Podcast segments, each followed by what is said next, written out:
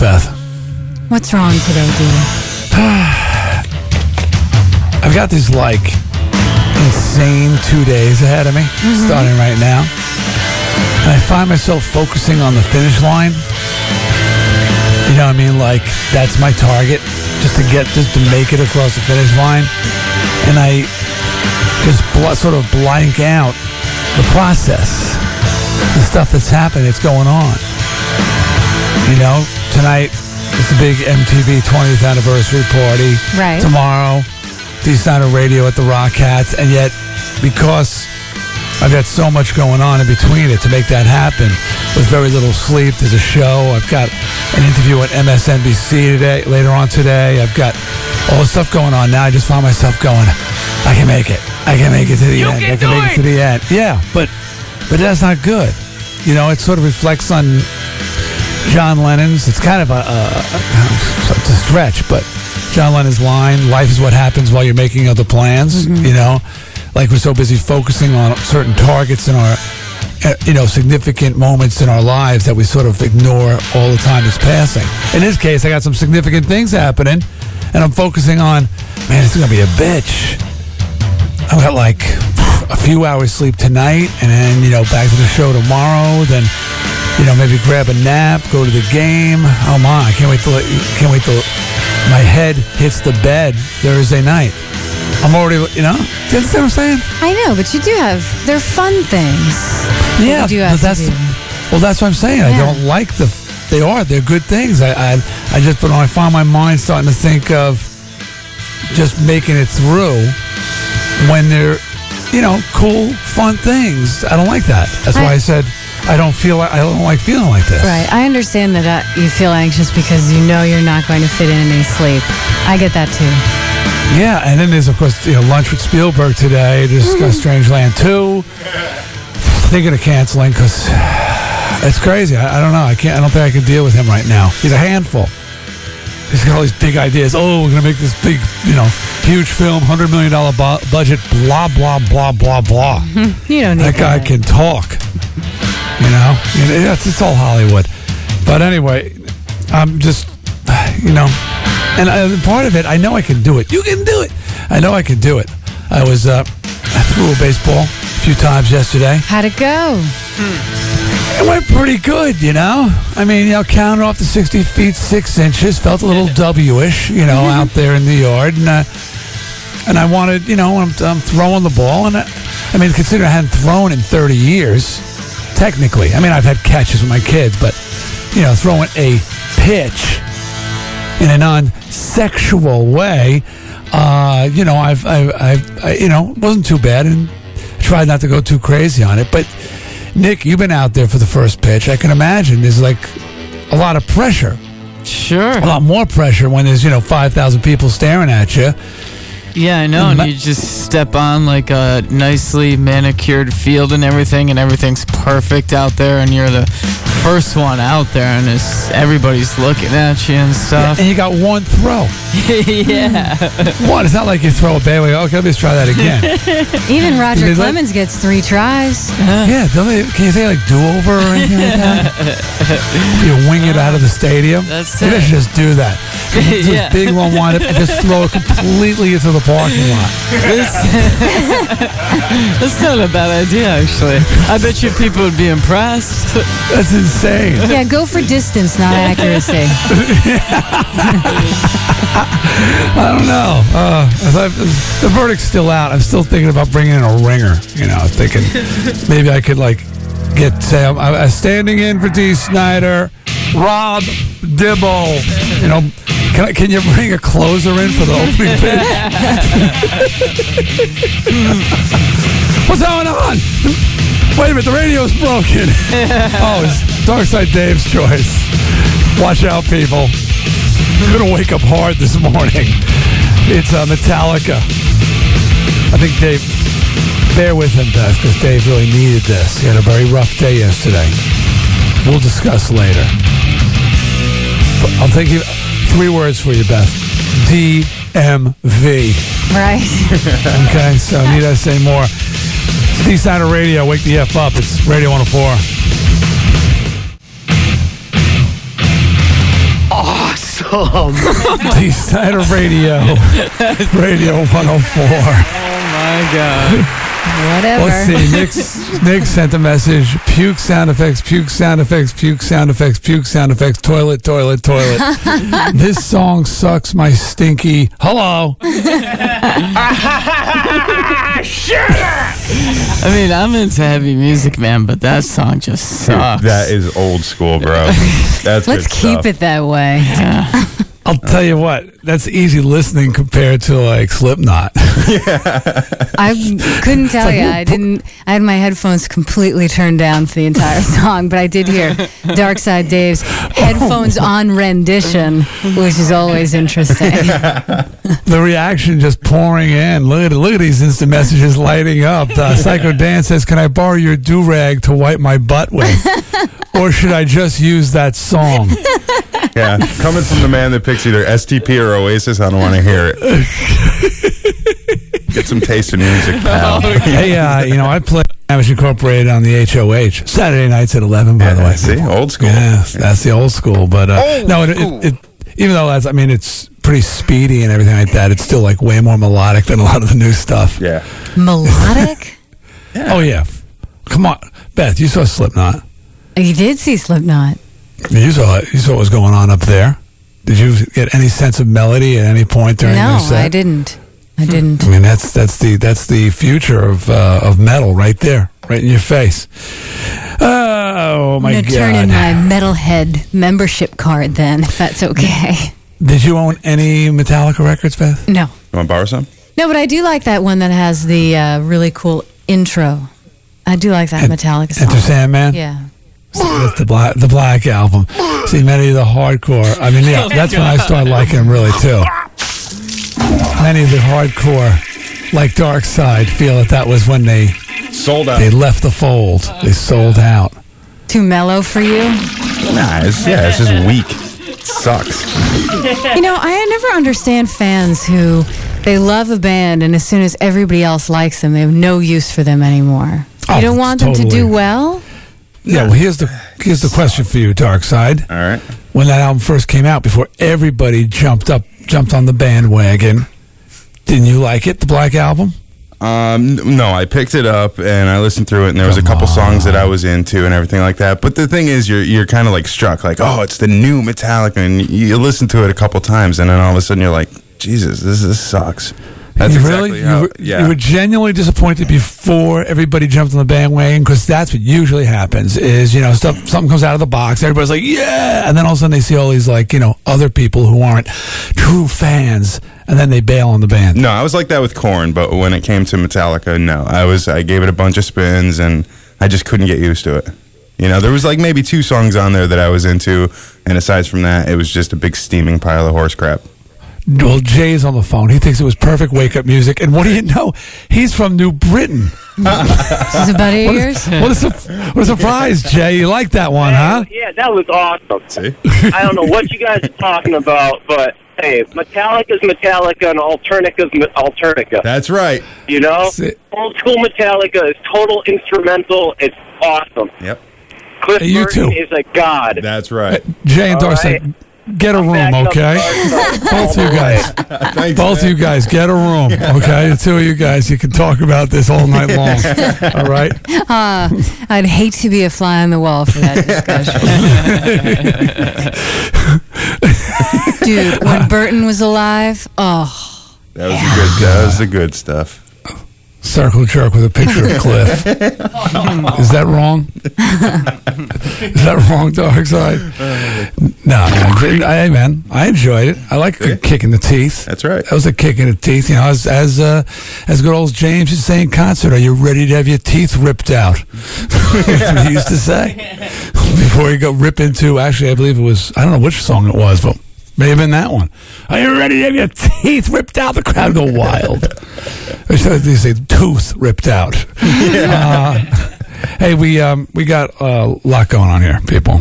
In case you were wondering, big show today, and uh, a lot of reaction to the old, the old uh, red carpet discussion yesterday. You know, I mean, people uh, people are reacting and uh, they've got their opinions, and I've also got a verdict on that. So uh, maybe I'll just uh, share some of these with you. Why not? Right, Nick? Yeah, sure. Yeah, life's good. See, I always got to check everything when Nick is the man. when he's here. Sitting there smelling his fingers and holding his stomach.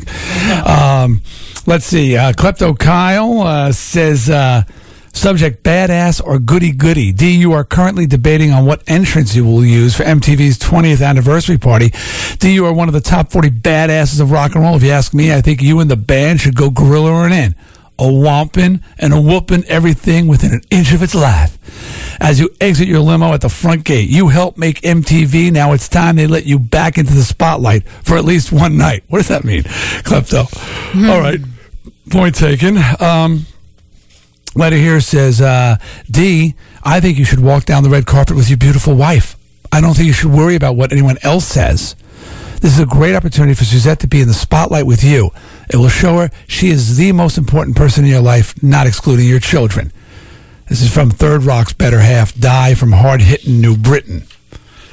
Well, there's no doubt about that. Suzette's not going nowhere. She's, I mean, not, not going nowhere. I mean, she's on the arm, but she does not like the spotlight. Does not like. People want to take a picture of her with me. She like really shies away. The only interview finally got to do an interview with MTV or VH1 or whatever. Remember that show that never made the airwaves? MTV, yeah. MTV, and they never used the show. You know, she would never do an interview. She finally says, "Okay, I'll do an interview." I think it's, I think it's a little bit genetic. You know, she's got that mafia connection going on, and her family. It's unbelievable when the cameras come out. I got so many pictures of her, her and her siblings and their parents with their faces covered. Seriously, you would not believe. It's like instinctive. Turn a camera on them and they turn away and they put their hand over their face like they've just been arrested or something.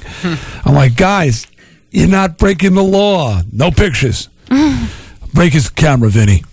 Um, okay, here's a letter that says D.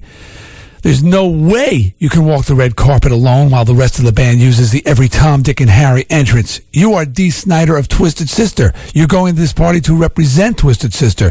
Dee Snider is not Twisted Sister. It doesn't matter if 364 days of the year you're Dee Snider.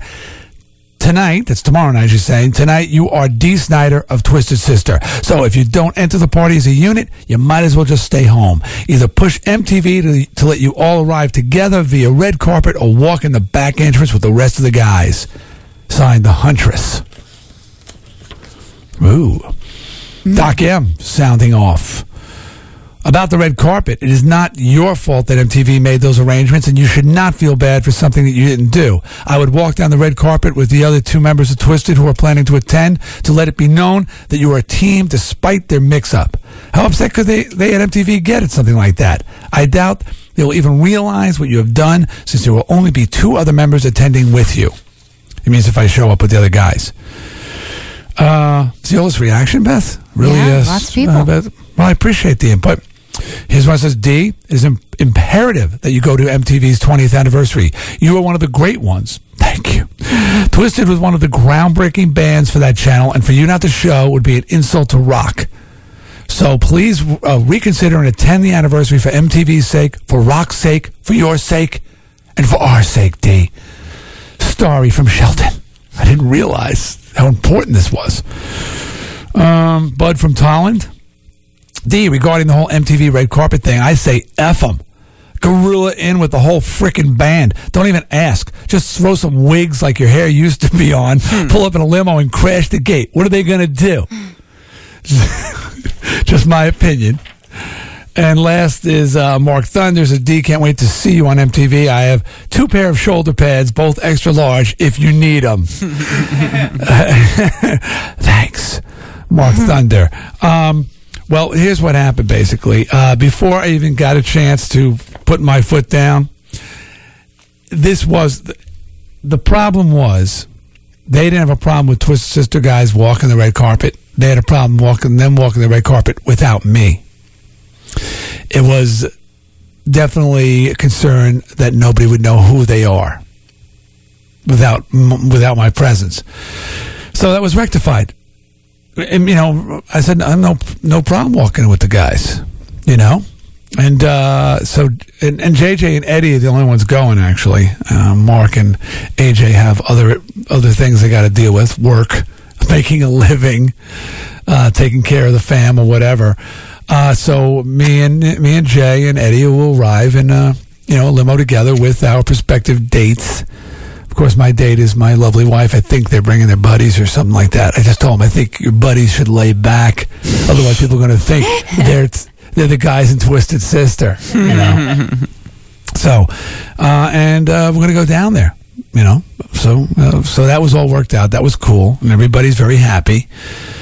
But tonight's going to be interesting because I've they've been informed that the first thing happens when you get there is they've got the press gauntlet. Joan Rivers, maybe. Uh, who knows? I mean, you know, Entertainment Tonight's going to be there, whatever, and uh, and those things are interesting because you know sometimes you know they don't want to talk to everybody. Sometimes they're interested in you, and sometimes they could care less about you. So it's uh, you got to have the ego the size of mine to survive that. I mean, I remember in 19 way back in 1984 when I did the Grammy Awards. You come on, you go on the stage, you present the Grammy, then they lead you off, and there'd be just this one room filled with video cameras and and you know and regular cameras, and you'd walk in, and for like two minutes, it would just be a barrage of flashes. It was just maybe two, three hundred people from all over the world in there, and you're just you know posing and doing your whole, you know, I'm doing the whole crazy D. Snider Twisted Sister thing, and the cameras going off all over the place. Then they lead you to the next room, and now you're like you're seeing spots in front of your eyes. You can't. There's so many flashes, and then you go to the next room, and there's a couple hundred reporters there, and they bring you up to the podium. You step up, and they sometimes they bombard you with questions. Sometimes, as in my case, they sat there in silence staring at me. Not good for the ego, but uh, we survive, and you go exactly. So I'm like, uh, anybody got a question? And this is the height. I mean, this is 1984, 85. I mean, you know, three million albums sold, top of the charts. I mean, you know, I'm like the freaking yeah, scourge of America at that point. This is before though the whole Washington thing, and um, and nobody says a word. And finally, I said, I got a question, and I started interviewing myself. is that really your hair or is that a wig? And I started going back and forth. And for about five minutes, I did an interview with myself. And the next night, Entertainment Tonight, they said, We're at the Grammy Awards. This is the interview. This is the interview of the night. And they played me doing an interview with myself on there. So I paid off in the end. But, uh, you know, you just, you got to be spontaneous, kids. So tonight we'll just do the gauntlet, and hopefully they're going to get me on there in the first hour because it's like a three-hour event. But I told them, I said, please, I'm begging you, get me on early so I can go home and get some sleep because I got to be out, get up at four in the morning to do the show. You know, so so uh, that's so that's going to be happening. So look tonight, and by the way, at four o'clock today, I'm supposed to be calling into MSNBC. Apparently, they're going to have Bob Pittman and Martha Quinn. Ooh. Suzette told me last night. She says, "If that bitch disses me, she's going down." I said, "I told everybody." Awesome. I told her, "She's going down." I said, "You're going to one punch her." She said, "Damn straight." She's going to be laying on the floor. Martha Quinn's got a glass jaw. That's what they're going to find out. That That's going to be the big news. That would be the move of the night right there if Suzette clocked her. Standing over her in her seven-inch clear platform shoes, ultra mini skirt, looking good, with her fist clenched. the ice pick strikes. Bring back the enforcer strike. So it's so funny because I didn't even mention to her that we were talking about it, and then I said, "Yeah," I said, "Old old VJs." She goes, "That bitch." This is me again. She is going down. Said, right on. Not the way she thinks she might be. Um, so yeah, four o'clock today. So I'm supposed to call in. You know, everybody's. This is a big deal. This 20 anniversary, 20th anniversary thing. is. They said it wouldn't last. Steve. No kidding. No effing kidding. So I'm going to be talking to them later. Uh, let's see what else. Uh, well, you know what? We're going to take a break. We'll come back. We're going to recap from yesterday's program. It's entitled Hypothetically, If D's my dad, he should be tucking me in at night. Not sure. Does this have anything to do with the recap? Uh, yeah, actually it does a little bit. Why? Because it's part of hypothetically from yesterday. Yeah. It's a new feature we're doing on D Snider Radio. You people uh, reacted very well to it. Uh, we asked you to send us hypothetical situations for us to address on the show, like if Nick needed a kidney, blah blah blah blah blah. Would we give it up? Would we cough one up? Um, and it turns out, in spite of Dave's, did you leave that in the recap? By the way, that part. Uh, I believe so. Yeah. Okay, then I won't say the answer. Okay. Um, so uh, we we did it yesterday later on in the show, and it was fun. You guys sent a whole ton of hypothetical situations to us at Captain Howdy at clearchannel.com. And like we only got to address a couple of them, so this is definitely something we'll be doing every week for a while. All right, so stick around. The recap is coming up next. This is D Snider Radio. It is Radio 104. We've got a problem there. It needs to be cleaned out. Hey, D, what's up, man? This is Mike Mustaine. Good morning, sunshine. My peeps are here.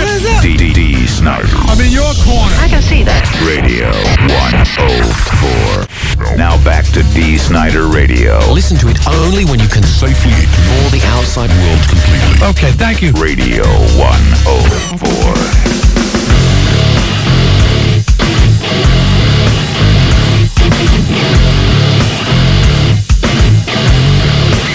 It's Ozzfest 2001 week on D Snider Radio, and all week long we're kind of, I don't know, dedicating the show to Ozzfest, doing things that are Ozzfestish, if you will. All week long we've been playing interviews that we recorded, uh, I guess it's a little over a week ago. We went down to the Tweeter Center in Camden, New Jersey, which is down by Philly and hung out all day long. And I figured, let's get up close and personal with Ozzfest, and what better way than to just go and hang out? Put in a call to Sharon Osbourne. She, she's the boss of Ozzy, in case you didn't know, and uh, Mrs. Ozzfest, if you would. And uh, she said, "Yeah, sure, come on down. We're old friends." And today, later in the show, we play an interview with Linkin Park, which Nick was so was, you know going over it, so impressed. He called me yesterday just to say, "D, I, I really like this interview. I think you really did a great job with these guys." It was nice to hear that from your producer. Like, what? No, I, I don't know. I You don't call me and say that all the time. Yeah, look, And I, th- you know, you know, I think that my, my interviewing is my weakest thing because it's awkward for me, Beth, because I've been interviewed my whole life. It's just odd to be on the other side, you know, like if I've done a hundred thousand, in, been interviewed a hundred thousand times, like today, I'm still being interviewed. It's just weird for me to be the one posing the questions. I'm the opposite. I hate being interviewed. Really. Ugh, I hate it. Uh, you got to You just got to. You know. You, you got to let the Beth go. You know, let it go. the Beth go. got to. You got to think that you know you are the actual excrement.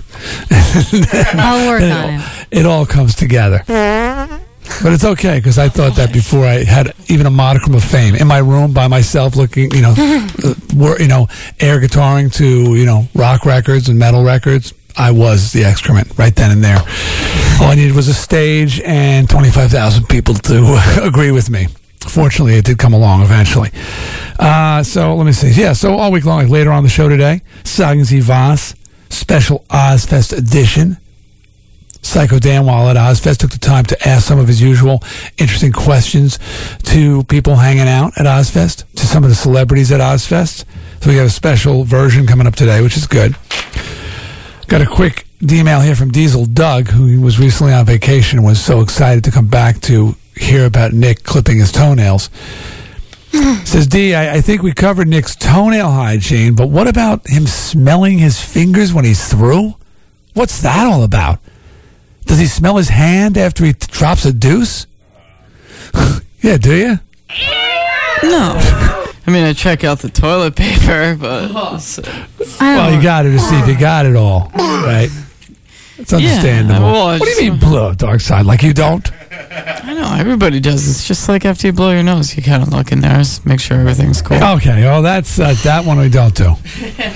But you don't sniff the hand. No. Okay, that's good. Well, you sniff the fingers. You know, I think that Diesel Doug's not completely insane for thinking you might sniff your hand. I kind of It's like an this- insane topic of discussion. Kobe Pats. True, True, it is. It is. All right. Well, we got a recap from yesterday's program. It is entitled Hypothetically, if D's my dad, he should be tucking me in at night. Sit back. Hey, D. Yes, Nick? We Yes. gotta do traffic. Oh, oh, okay, because he's going to run over. All right. Okay, Psycho, tell him how there's nothing going on out there in the roadways. Actually, D, this traffic report is brought to you by Call Before You Dig, Dig Safely, Connecticut. Call Before You Dig, 1 800 922 4455. For more information, visit the Call Before You Dig website at www.cbyd.com. All right, it is early. However, on 84 West, the exit 57 off ramp, only the left shoulder gets by there right now. We had a roll over there.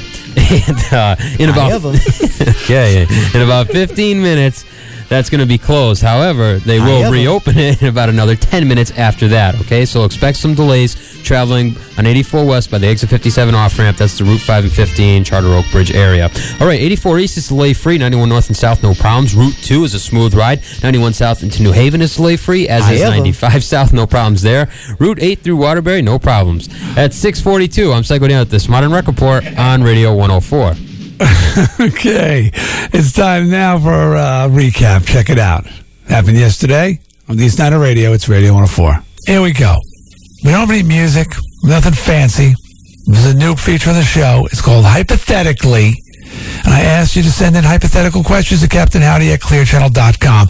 And Michelle Z wrote, when the hypothetical question of Nick needing a kidney was posed at Dark Side, he started playing taps. I frickin' fell on the floor. Uh, and that was, and, and that was just a hypothetical, hypothetical question. I thought that we should just answer that for people who may not got the answer. We kind of talked about it a little bit yesterday. Dark Side, no go. Yeah, I would.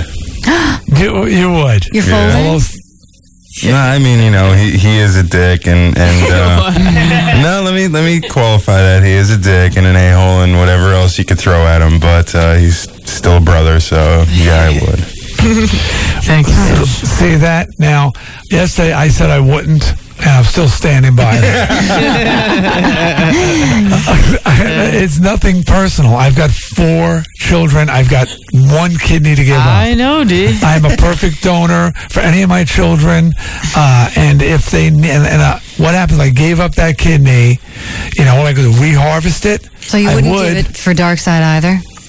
For nobody. Okay. I'm keeping it just in case my There's- family needs it. There's only one D Snider. You can only spread yourself around so much, That's a- especially I your body that- parts. That, that's and I know cop Nick. out. you know, organs. I put a kidney in him, and he's all of a sudden he's out there touring, singing "I Want to Rock." Like he's got rights to the name, and then he can go out. He's got Send the- one one organ in the kidney. It's all in the kidney. Yeah, start collecting royalties and stuff, you know. Oh. And Beth, what was your answer? Well, just as if I had an annoying, irritating little brother, I would give a kidney to him. Same thing with Nick. Thank you, Beth. No problem. So you, you're cool unless I'm the Yeah. only match. Yeah, he's the uh, irritating, annoying little brother I never had. Well, would you give up a kidney for one of us? Nick?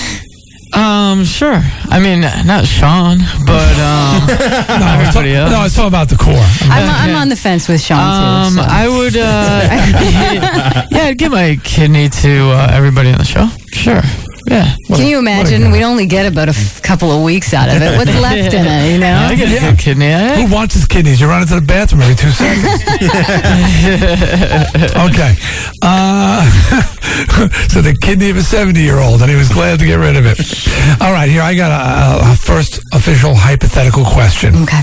Okay. And it's directed to Beth, but I'm going to open it up to the floor. But we'll start with Beth. It's from Klepto Kyle. Okay. It says, hypothetically, Beth, you're offered a job at the NBC Today Show. Okay. However, Clear Channel has you in an ironclad contract that will not let you quit. However. Big hi- thank you. Pretty big high ever. I don't have one of those. However, Assuming you did. Okay. The only way to leave the company is to be fired.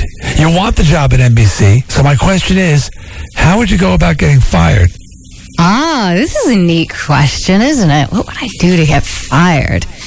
Hypothetically, Now, keeping in mind that I have, I'm one of the few people on record to have actually read the company handbook. so you read that thing? I read it. You're so, not. so I actually know causes for dismissal. Oh, you do. Oh yeah, one See, I'd of break mine out in the event. That you have it behind glass just in case you need to get fired. yes, yes. Um, so what I might do is um, uh, there isn't anybody that I dislike enough to sort of just rip into the person, you know. A- what a great question, Clapton. I know. Bet- I couldn't imagine you doing anything to get fired if you wanted to. just to. to go on a vocal tirade, but I, I, I'm there are others I'm sure who might use that. I swear to God, if you say things like that, I'm going to come in there and choke you. But that's not going to get me fired. People will have my back on that one. yeah, but Sure. I'll get a said that promotion. Manuel, or if you said Yeah, but I don't, I Manuel, don't care to say that to Manuel. I like Manuel. I'm not just saying that because he's the big boss. Okay, since you are I think I might. I would probably bring some kind of weapon because I know that's cause for immediate dismissal. I might you just come in weapon. packing heat. there were a few things. There were a few things that were, you know, here's cause for immediate dismissal from Clear Channel radio stations. Um, and there were a few minor things, and then it was bringing any kind of weapon into the station. Maybe I just borrow one of Dark, uh, Darkside Dave's pieces and uh, saunter on in, hanging right from my belt. hysterical is that? That's hysterical. Uh, okay, I'm, I'm done. See, me, if I look at fired, I turn to uh, television. And remember how Lucille Ball got evicted from her apartment? She did the Mexican hat dance on the ceiling. Did you ever see that one? No, I mean, it was me. How I get fired? I guess I, I'm. Did you ever see that episode? They do the Mexican hat dance, and the ceiling is literally coming down below, but we're on the first floor, so that doesn't work. Um, well, I'm I'm uh, half. Out, uh, I've got one foot in the grave already when it comes to that, because I was. Um, am I allowed to say that? I guess as long as I'm not specific. You've been reprimanded. I've been reprimanded for being nasty to a fellow employee. Um, so I would follow, I would continue down that road. and I would, I would start tearing some people some new a-holes and uh, I'd be out the door. Or go in style and do something really insane on the air, you know, to get to get me thrown off the air. But that could affect, you know, the gig. But this is assuming that you already had the job lined up, and so NBC had signed off and said, "Do what you have to do to get fired." Right, as long as I knew I was doing. But but with me, if I did something really public, it could affect people's uh, you know a public opinion of me and uh, and bring concern to NBC or whatever television show is hiring because I did you know public lewdness or uh, you know had sex in this, on the air or some crazy thing like that. Please, they do that every night on the Carlito show. I know. Well, not the way I would do it. I see. Uh, I would do it like Darkside Dave did it, except with the mic on. right on the board. So hypothetically, Darkside Dave, if you uh, if if you had a, well, let's not say NBC, let's just whatever it is, the dream job, right. The gig, man, I gotta say- delivered. Your ironclad contract, ha ha ha, with Clear Channel, and you want to get out. What do you do? Well, I got to say, um, along the same lines with Beth, I got a pretty pretty clean record here. Uh, almost being fired once though for a major commercial mishap, nonetheless costing the company thousands and thousands of dollars. I don't think I would go back down that road. I have two options here. I would either come in and clam bake the studio while we were on the air. I don't know what Clam bake? means. What was that? Just, you know, close up the door and spark it up. You know. You mean set it on fire? No, man, just get everybody in here toasted. Oh, smoke marijuana. Oh, even though I don't do it, that's you know, even though it's been Good a while, good that's a good way to you know get go about it. Either that, or I would take out six and a half years of frustration on the first person that pissed me off and just beat the living crap out of him. Ooh, that wasn't Okay, me. physical violence, good Yeah. one, good one. One or That the always other. And lastly, Nick, before we take a break, Nick, um, Yeah. Okay, I mean, I know it's it's a crazy hypothetical question because hypothetically you got offered a really good job. Hypothetically, you had an ironclad contract here at Clear Channel. Hypothetically, you'd need a reason they wouldn't want to let you go. Hypothetically, Yeah. So you walked in and said, "Listen, I want." Okay, bye. Okay. But hypothetically, All right. First step, uh, I put "Killing in the Name of" by Rage Against the Machine on a loop in the studio.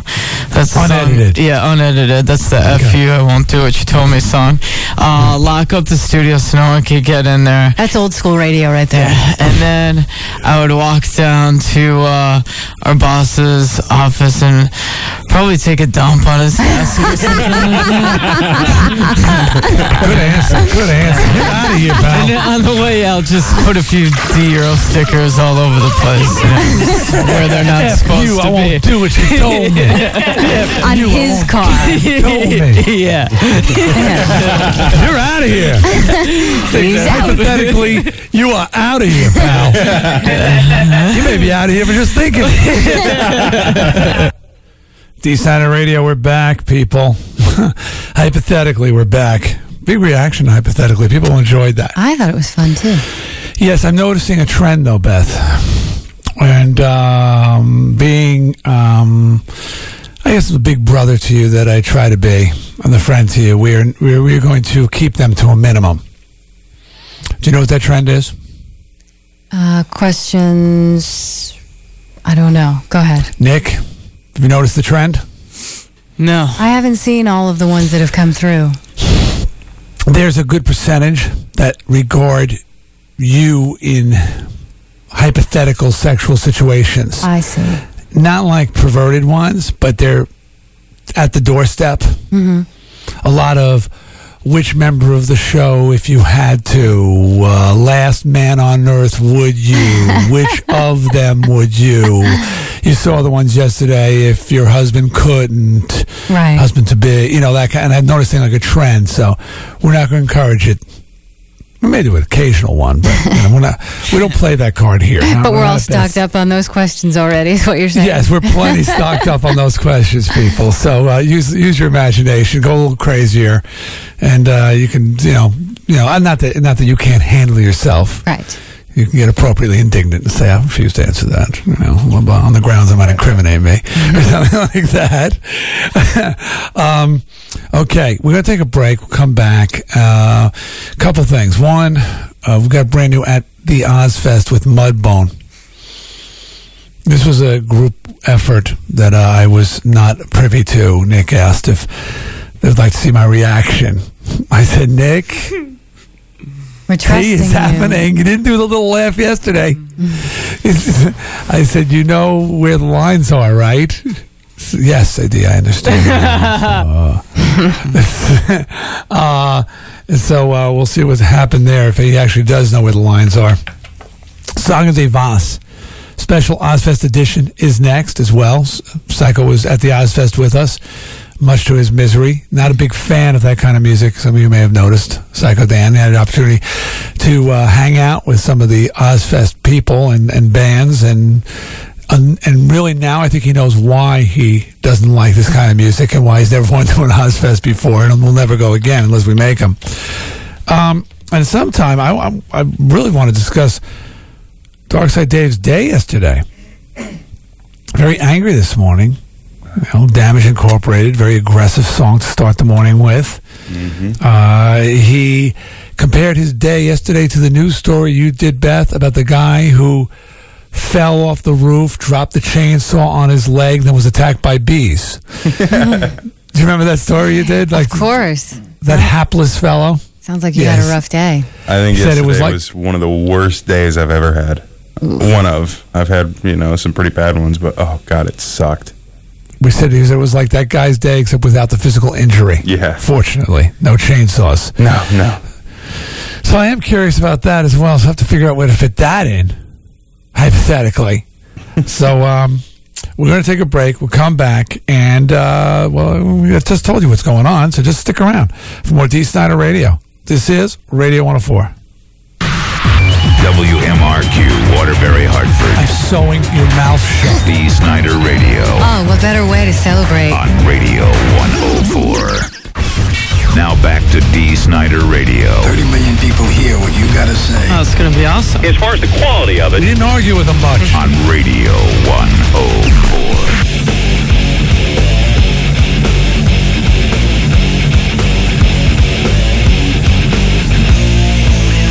Ozzfest week on D Snider Radio. Uh, we're kind of leaning everything towards the Ozzfest. Everybody's very excited about the big sold out show coming to the Meadows. Very exciting. We've been doing interviews all week. Friday, we expect to have an interview with Sharon Osbourne herself.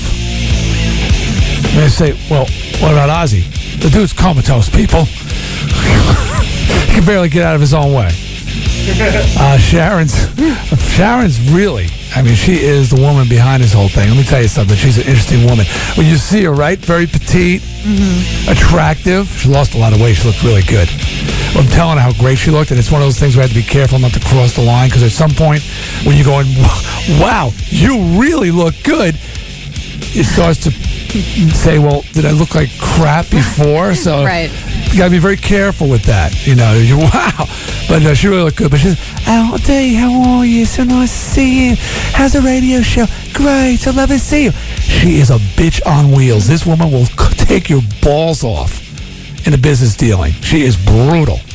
So it'll be good to talk to her uh, later in the week. Also, uh, what the hell am I going to do this weekend besides going to Ozzfest? See the leaning toward the Ozzfest. Everything's, you know, every, we're going to go to the Ozzfest, and here's what else is going on this weekend. So you have that to look forward to. Later in the show today, big 104 Fest announcement. We've announced 24 bands out of 25. You know, Ozzfest 20, uh, Ozzfest, uh, 104 Fest, 25 bands for 25 bucks. Well, we're one band short. And a very exciting news. I can't wait to hear it. The 25th band has been picked, and we will be announcing that later in the show.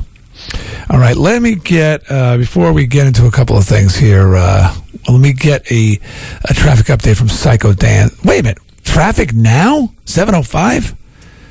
Let him wait a minute do that traffic. Oh, I see. He's got to do Sagen Zie Vas. I understand. But it's okay. Still, let me do these reactions here. Um, see, we got a reaction regarding uh, the Waterbury mayor. Okay. This is D. You should lighten up on comments about the Waterbury mayor.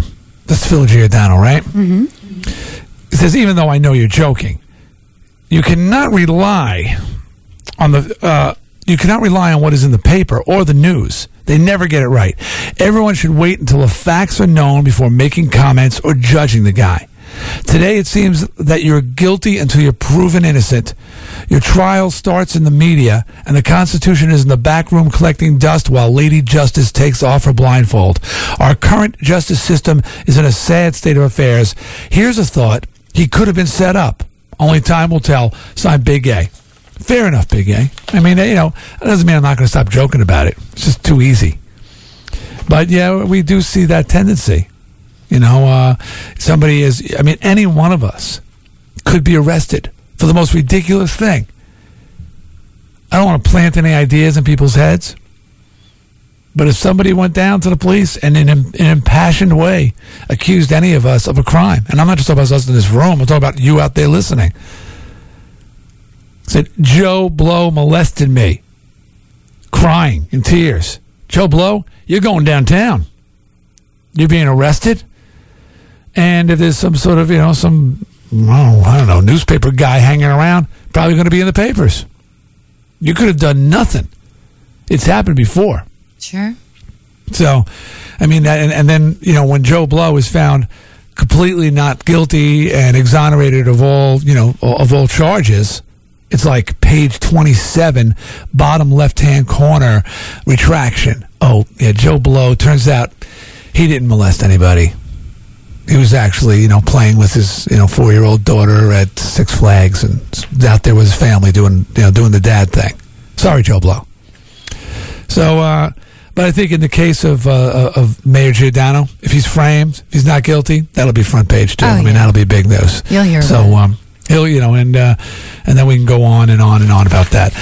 And wow, look at the size of the right. I, I'm going to turn it to you very quickly because I don't want you to read the contents, Beth. But look at the size of the font Pierce Jeep used for this letter. Doesn't that mean he's yelling at you? No, no, no. It means he's very excited. Oh, okay. Subject re swing. Okay, it says D, and in huge letters, it was great to hear Beth say she wears thongs.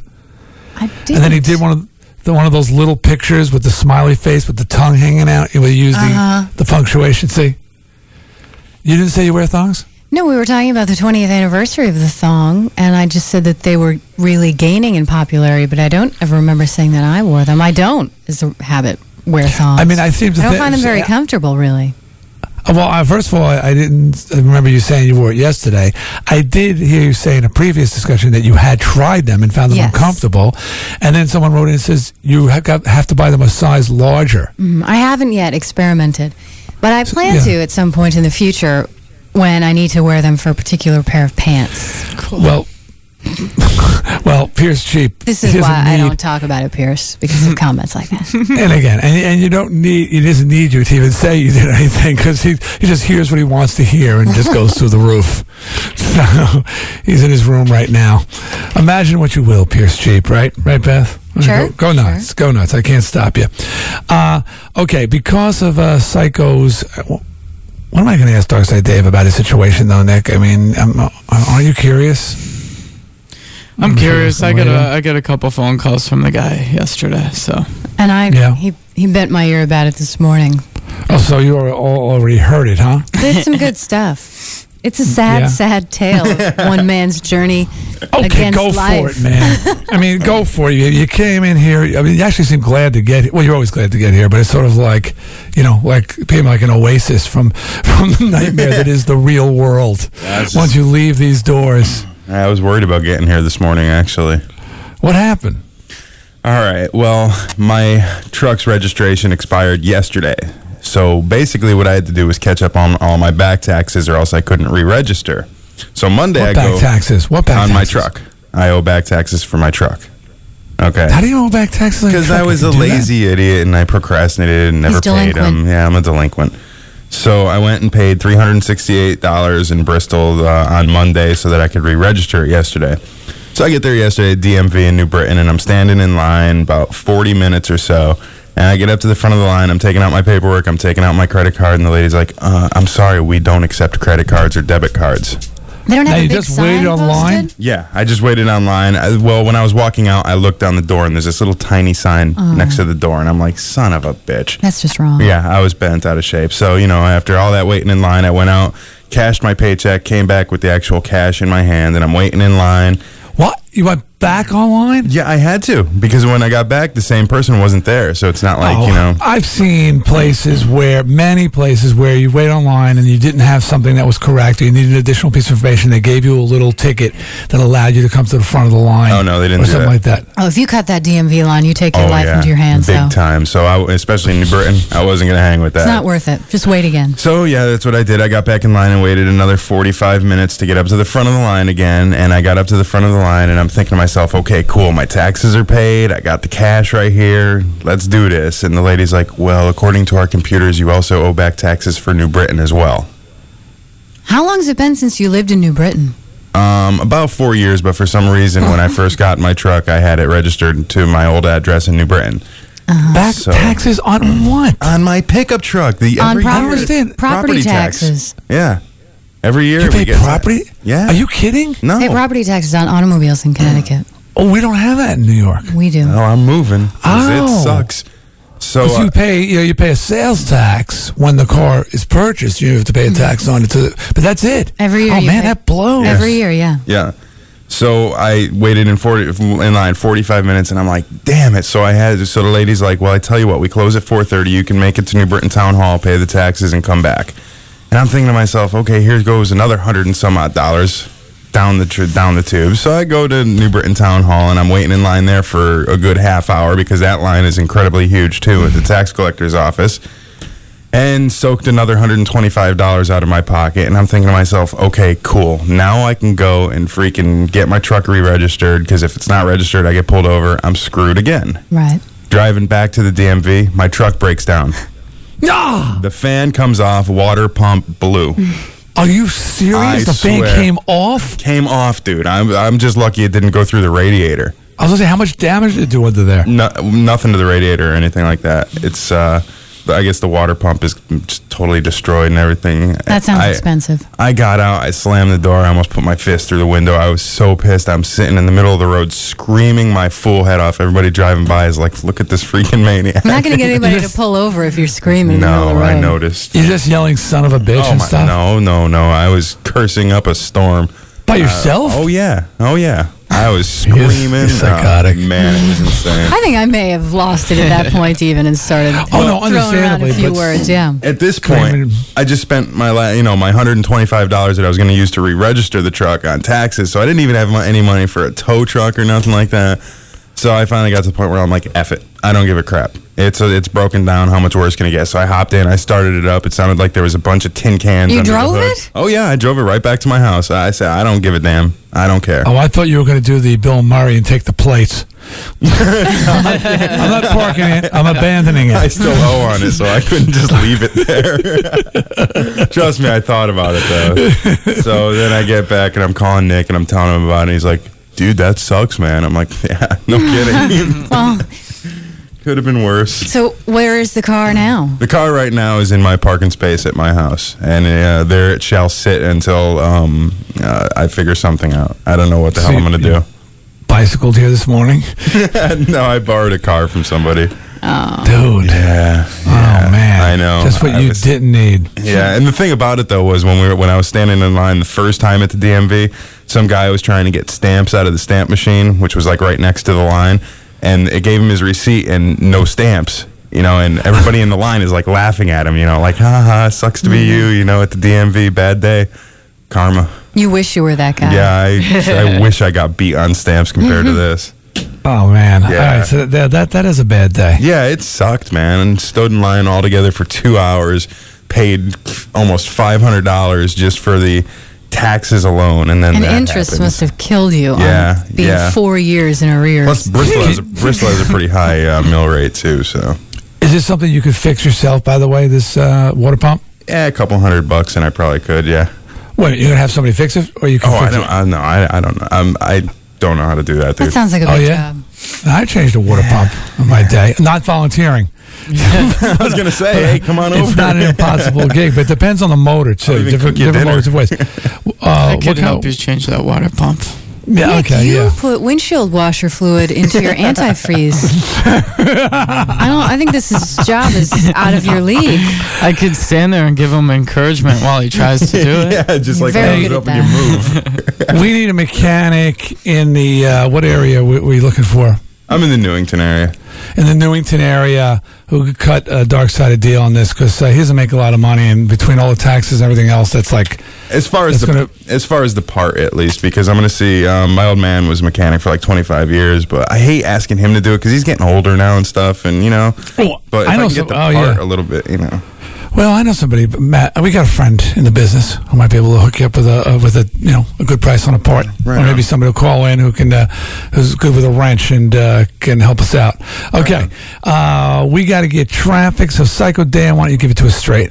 This traffic report is brought to you by Amica Insurance, Auto, Home, Life, and Integrity. All right, traveling on 84 East, a little bit slower on exits 43 and 44. 84 West, problem on uh, exit 57 off ramp. That's to Route 5 and 15, and then the Charter Oak Bridge. The left shoulder only gets by right now. That's due to a rollover that occurred around 1:15 a.m. That's a big tractor trailer. The two left lanes are backed up all the way to exit 58. It'll be all closed up in just a few minutes for about 10 minutes, and they should have things reopened.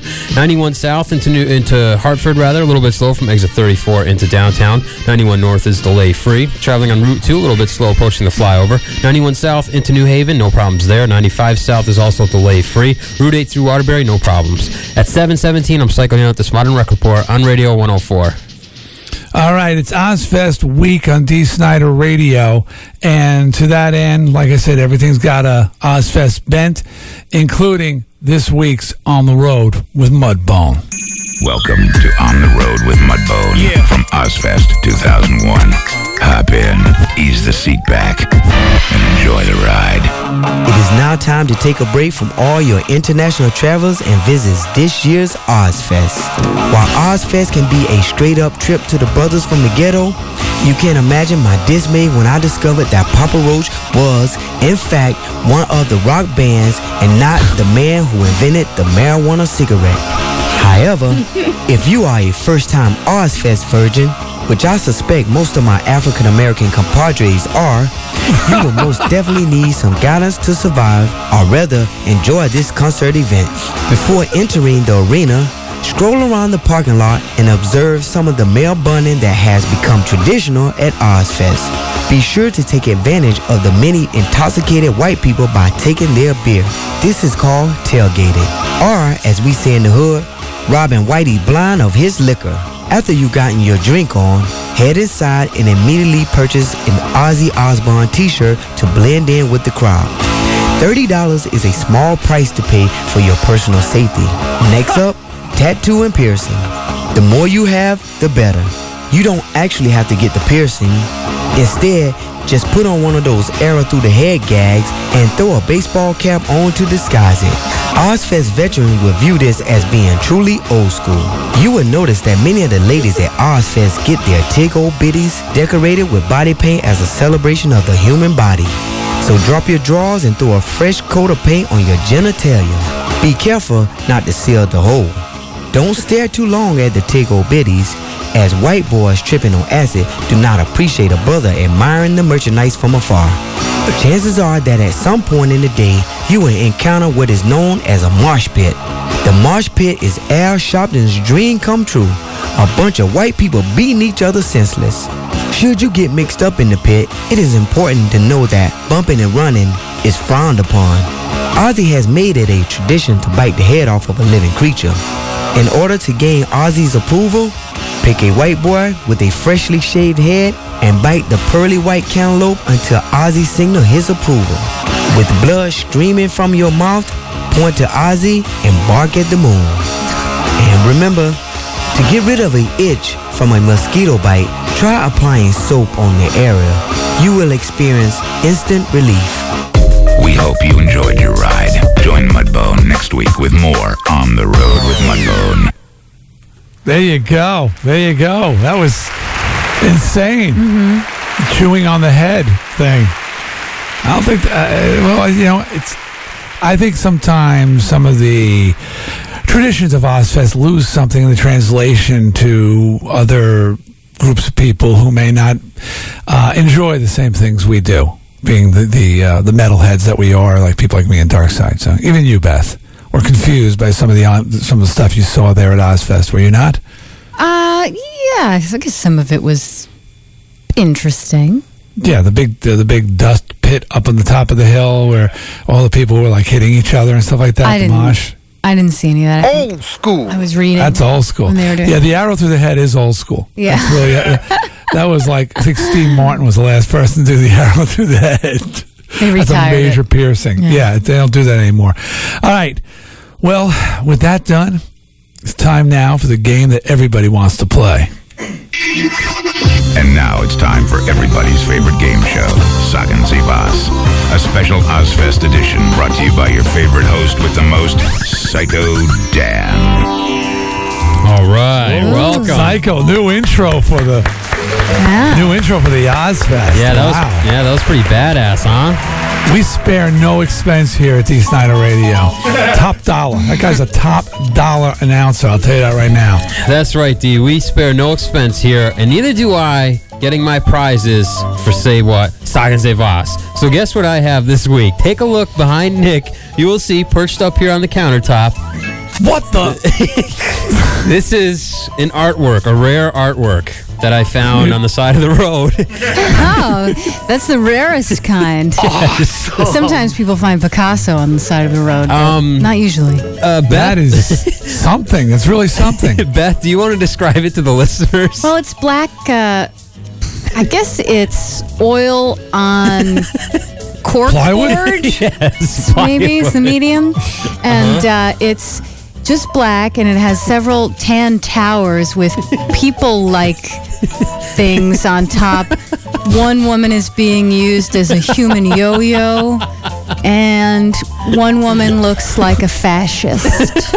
How insane is this picture? Was this one of your friends paint this? No, I could tell you though. Darkside was checking this thing out in the hallway. I got a spot over my mantle for that, dude. Awesome. That's awesome. All right, the order this week, we're going to start I'm with. throwing in a towel on the show. What about you, Beth? Darkside have it? I get no, it no, by no. We can't forfeit. throw in the towel. Don't We worry. always present it as a gift later on. Yeah, don't worry, D. I'll throw you six or seven lifelines. You're going to go first this week because you were Oh, terrible God. last week. Then we'll go Yes. to then we'll go to Darkside, then Nick, and then Beth. Okay. Can and I tell the listeners, Yes, please, that if uh, if they're listening at home, of course you're listening at home, and you think you know the answer, give us a call at 860-666-4444. And uh, if we use you as a lifeline, and this is only if you know the answer, okay? Don't call and just hold. This is like, oh, oh, oh, oh, oh, I know it, I know it, I know it. Then you call. All right? And if you get the answer right, you'll get a D Snider Radio prize pack. Is that right, Nick? Yes, it is, D. Good. Okay, so um, back to you, Psycho. All right, quickly, quickly, quickly. I went to Ozzfest with you guys. I asked the Ozzfest fans general knowledge questions, and I got some pretty vulgar responses. So I'm going to preface the whole game show by saying maybe some of the kids should not listen to this. I'm telling you, they're all pretty out there. Okay, so maybe this right. isn't for all listeners. You've been warned, moms and dads driving your little little ones to nursery school or elementary school. Okay, you've been warned. Not many radio shows give you a heads up. All right, let's try to blow through a couple of questions before we have to take a break. And one quick clue for everyone, just before we start quickly. These are not necessarily Ozzfest questions, okay? They're still kind of just general knowledge mm-hmm. questions. I'm not trying to throw anybody off here. All right, Darkside, fire away the first clue for D. Something they use to stick somebody up. You know what I mean? Something they use to stick somebody up. I'm gonna say, what is a Nina? No. Good guess. Very good guess. Darkside. I'm gonna say, um, hmm, I'm gonna say, uh, knife. Whatever. I don't know. Coming from New Britain. Nick, what do you think? Long Meadow, Um, you're a little out of yeah, your I'm- element here. I'm gonna go with the uh, finger in the coat. You know? Old school. That's a popular phrase. Yes. All right, no, sorry. And Beth. I'll say a shank. A shank. Uh, your guess is as good as anyone's, no. That's some jail terms there. All right, let's have the next clue for D. That's a goddamn robot. A what? A GD That's a robot. goddamn robot. A robot. Okay. What do you think, Something D? to Stick somebody up, and it's a robot. Uh, oh man, I, I am. Uh, I am. What's Fist of Fury? Fist of Fury. No, a good guess, though. Very good guess. What do you think, Darkside? Well, I'm figuring since it's at uh, Ozzfest and everything Yeah. like that, and uh, some of the guys in Slipknot look, you know, have the masks and everything like that. I just got word. We do have a lifeline, Darkside. oh, okay, then I'll just take the lifeline. Oh, wow. Oh come on, keep going, Since I man. had no clue, and I was just, He's buying time. yeah, pretty All much. right, this is your Well, no, I had lifeline. a thought process, but that's cool. All right. All right, here we go. Mike from Plainville's on the phone. Mike, are you going to get a point for Darkside? I hope so. Prop? What? Prop? No. No. Oh, Sorry, dude. Wrong. Darkside. He tried. Yeah, no It lifeline. was better than Darkside's answer. All right, let's uh, go to Nick for a guess. What do you think, Nick? Hmm. Uh, how about Got another Arnold, lifeline. Arnold Schwarzenegger in like the Terminator movies?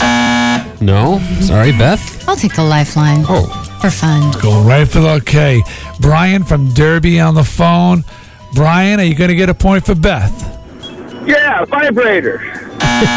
good guess. Hey, man, that was a good guess. If It was I- a nice try. Yeah. It's a vibrator. Thanks, Oh, Brian.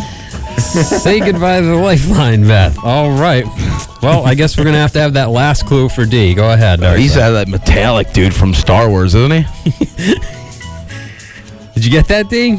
Yeah, yeah. I mean, I know what the metallic dude from Star Wars is, and it- does that work with the rest of the cl- clues? Uh, what is? Who is C-3PO? Yeah. Nice job. So wait a minute. The guy said I guess he's a robot. Yeah. Of course he's a robot. he's a robot. What was the first thing? That's what you do when you Someone stick think you somebody used up. to stick up somebody. Yeah. A C3P. Oh man, that guy's insane. Okay. Yeah. All right, moving right along I got here. a point. Wait a minute. I got a point. Holy crap. I've, I've been dry for a while. Oh, yeah, that's good. What are you arguing for, D? One point for you. Yeah. All right, next question. Play it Darkside. First clue for you. Yeah, she takes it up a butt and it's cool. She digs it. Oh. Okay, that's where the parental warning came into effect. Oh, Sit up the butt. She digs it. Thanks for repeating. Let What do me you think? um, a porn star. no. Good guess. Good guess. Nick. Hmm. You've got some experience here. Yeah, I would say um, lots of my ex girlfriends. Oh, too much information. Beth. I will say, uh, what is a dominatrix? Good answer. Good answer, Beth. This a good answer. Thanks, you guys. All right, D. Anything? Uh, uh, what's a ramrod? No, it's not a ramrod. Next clue for Darkside. I mean, getting caught with a girl naked, you know? Getting caught naked with a girl. Getting caught naked. This was at Ozzfest?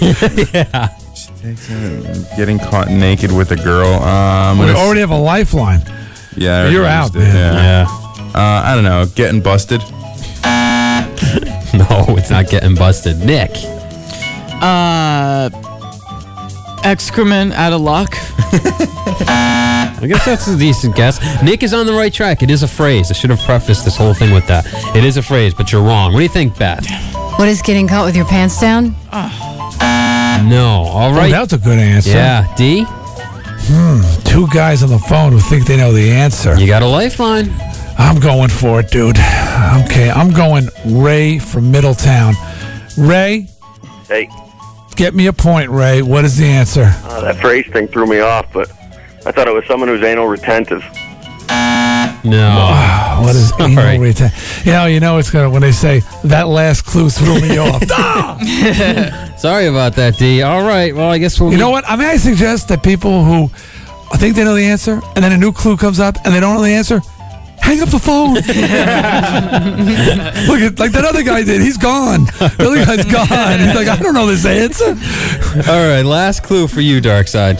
If it's cold, I mean, it could be it could be kind of hard though too. That was JBJ of Crazy Town. If it's cold, I mean, it could be it could be kind of hard though too. Popular phrase. It's cold. Um, Hard.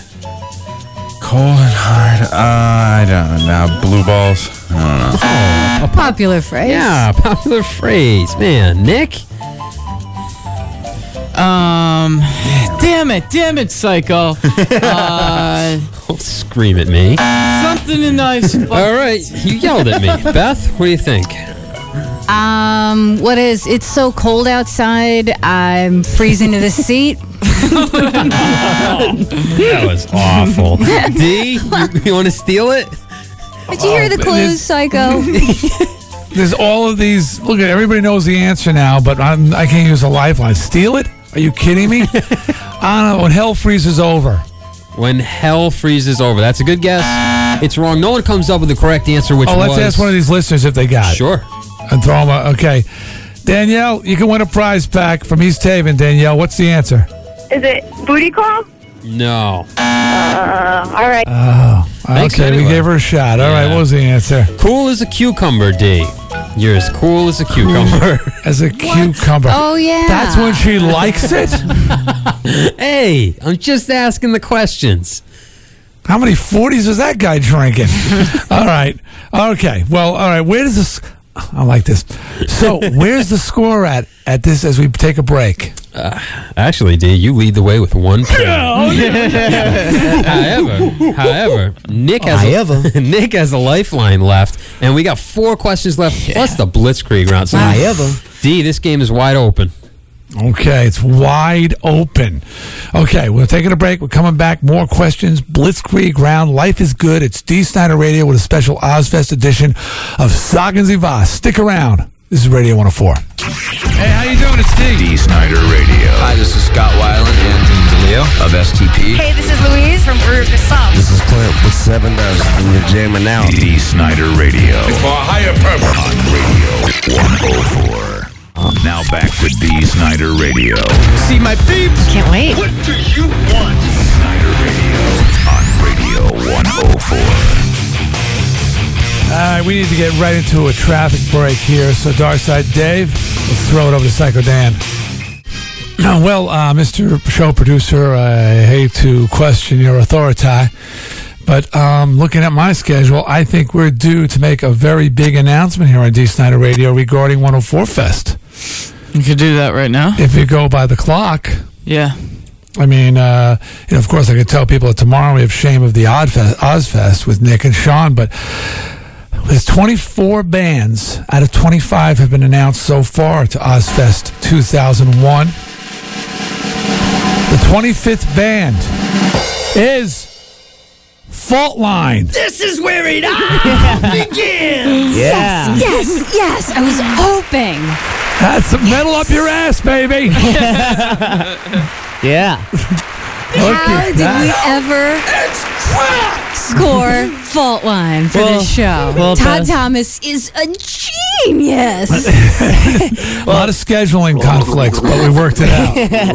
Todd, Todd and I have been in negotiations for about uh, a month now, and we finally were able to hammer something out. Yeah, that you was the begged and scheduling begged thing. and begged, and finally he said, "Okay." is that negotiation? They had to find time for uh, for Sean to fillet him. It was uh, working into his schedule. He hammered something out. I had to wait Scheduling for him- conflict. I had to wait for him to get back from vacation, uh-huh. and you know. Wow, you guys must be excited. 104 Fest. I mean, this Oh. is the dream of many Connecticutians. Headlining the main stage. Yeah, yeah, Blink is going on right before us.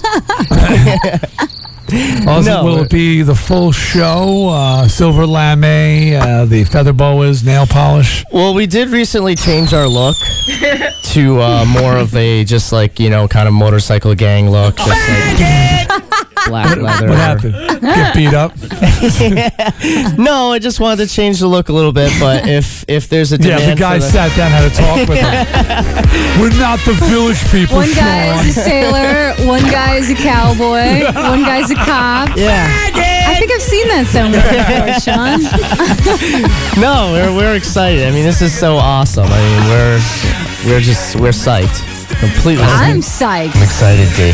Very Never excited. got to see Fault Line before. I'm psyched to Now's be your chance. You're psyched that you're psyched? Oh yeah. I can't wait. couldn't be more psyched. I cannot wait for this. Yeah, but D, I don't, I don't think I want Nick anywhere near the stage just because he's gonna sit there and do You his can't normal stop him. mocking and. Yeah, you I'm know. not saying a word. You guys. I in a little yeah, you did plenty of your own. bad guy. He's going to be out there in the house with his hands over his head, dancing madly in the pit That's right, D.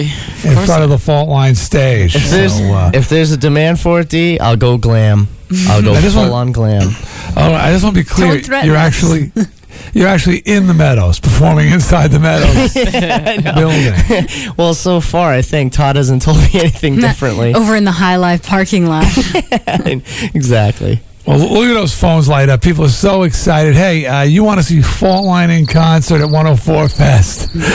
Be calling number 10 right now at 860-666-4444. You win a pair of tickets to 104 Fest, and you can see Fault Line and Blink 182, Saliva, Alien Ant Farm, Sum 41, Crystal Method, Dave Navarro. Cold Stroke 9. I mean, the list goes on and on and on. 25 bands for 25 bucks. We're talking pavilion or lawn tickets. And by the way, you can buy them now at alwaysticket.com locations. Meadows box office, strawberries, coconuts, LaSalle music, charged by phone 203-265-1501 or purchase online at radio104.com. We will be there. So I guess whether I like it or not, I'm going to see Fault Line too. Very Attention getter. You've tried to avoid it, but Now's the time to pull out. We're not going to take it. Very amusing. but I won't be up on the stage because you didn't lose the required weight. Sorry. I'm sorry. I, I mean, I made a deal with you, and uh, and maybe you fell on your face. He, he can fast between now and then. There's still time. That's true. It's, it's true. You do have almost uh, a, a month. If you don't eat for a month, you'll lose the weight. There's always lipo, Sean. Okay, well, it's time to get back into the thick of things. We're playing Sagen Zie Vas. Psycho Dan, take it away. All right, D. Right now, you lead the way with one huge point. Uh, Darkside, Nick and Beth, you have no points. However, Nick, you do have one lifeline left. And if it goes pretty quickly, maybe I'll institute a whole new set of lifelines because I, I understand that this Ozzfest edition of Sagen has been a little bit difficult for you guys. Okay? Yeah, we've we've gotten comfortable with your usual cretins that you ask the question to. These new cretins are throwing us off. I understand that, D. All right, so don't worry. We'll blow through four more questions, and then we hit the Blitzkrieg round.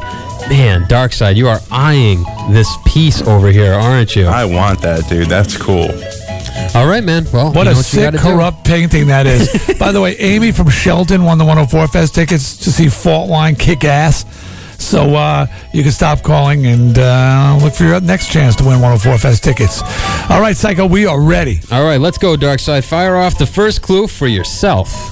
It's what you see in New Orleans when the girls constantly flash their breasts, but you're not allowed to touch them. Uh, a lot of erections. Clever but wrong. Nick. Uh, I would say those, uh, the, uh, beads. The beads. The beads. The beads is wrong. Beth? What is jambalaya? What is jambalaya, Beth? It's New Orleans style cooking. okay. And Okay, you D. see the breasts, you're not allowed to touch them. What are blue balls, Psycho? No, we had that last round. All right, why don't you play the next clue, Darkside? I have that. It's hooked up to the back of my truck. It's a little trailer and it has like these whips and chains and handcuffs hanging from the ceiling. Darkside. uh, um, uh, I'm gonna say a bunch of hoes doing kinky sex stuff. No, I'm sorry. Nick. Any idea? Come on. Uh, I would say, um, uh, whips, chains, uh, the, um. Put it together. Whore bus, something. Oh, Yeah, the man. whore bus. if only I had allowed you to be more specific. And Beth. If you know the answer out I- there, I think call us at 860-666-4444. Only if you know the answer. And if you, if you help us out, if you're a lifeline, you win a prize back. Sorry, Beth. I'm going to say, Psycho Dan, what is a mobile torture unit? Wow. Yes. That is oh why Beth is a multiple time champion. That's my word. I know, I stole The it. MTU. Yes. It's not even a phrase. Sorry, sucker. Twisted came up with this phrase for one of our vans that we had when we were on tour in Europe, called it the MTU, the Mobile Torture Unit. And I was referring to our bus that we took down to Ozzfest as a mo- Mobile Torture Unit. And you use that as a phrase? Sorry. Bastard. All right. Bastard. Don't worry. Don't worry. You're this next clue is for you, and you really want to put the kids away for this one. Go ahead, Darkside. Licking some salad? Licking some salad. Yes. Well, I'm going to go for the obvious. What is a rim job? no. Darkside. Uh, I'm gonna say tossing a salad. Nick. Uh, Hershey's Kiss. Funny. Very amusing. And that. I'm to say, uh, Be specific now. got no lifeline, huh? Nope. I'm to No say, what is the, what's the Hidden Valley Ranch? Another funny one. No, it's wrong. All right. Uh, let's have another clue for D. Why ride quads. Is when you're fing the jerk off behind you, it's pissing you off, and you fing give him a little fing nap in the dirt because as soon as you shoot the roost on him, he can't fing see for and he's got to sit still. he's got to take a little nap and wait for the dust to clear. What? Pardon? All right, D. Was that Slipknot? no. Okay, basically, he's the guy's on your tail and you, you're shooting dirt in his face, the rooster tail, dirt in his face. He can't see and he crashes. Tied in with licking the salad. What is the dirt nap? Oh man! Damn! Oh, wow! I didn't think you were gonna pull that out. I, I didn't have that in my brain. Oh. Holy crap! I'm oh, in the zone! yes, so. Boy, dog said you better figure out where you get some more money to buy that painting from me. I freaking knew that one. Man. Damn. All right, all right, Darkside, calm down. We still got a couple questions left. Nick, you have a lifeline left, all right? Hmm. Don't panic. Not just yet, all right? Darkside, fire away the clue. Oh, he's some entertainer that hides and get high and go come back and entertain, you know? That's for you, Darkside. I got it. Oh, he's some entertainer that hides and get high and go come back and entertain, you know? He hides, gets high, comes back, and entertains. Ozzy Osbourne? No. Sorry. Nick. Uh, Is it a person? Not Can we ask that? Oh, okay. No. Uh, is, um, Andy Dick?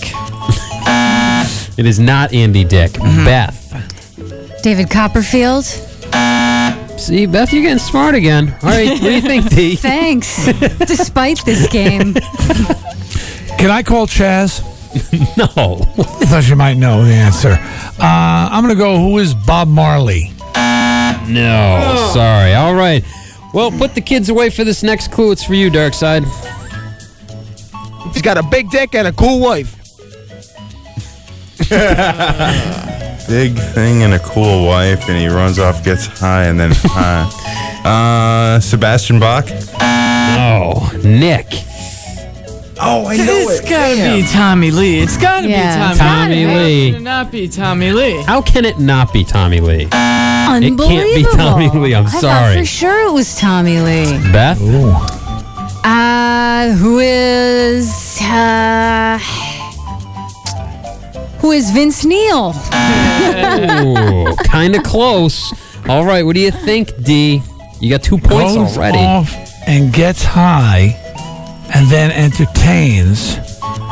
And he's got a huge Johnson Mm-hmm. and a cool wife.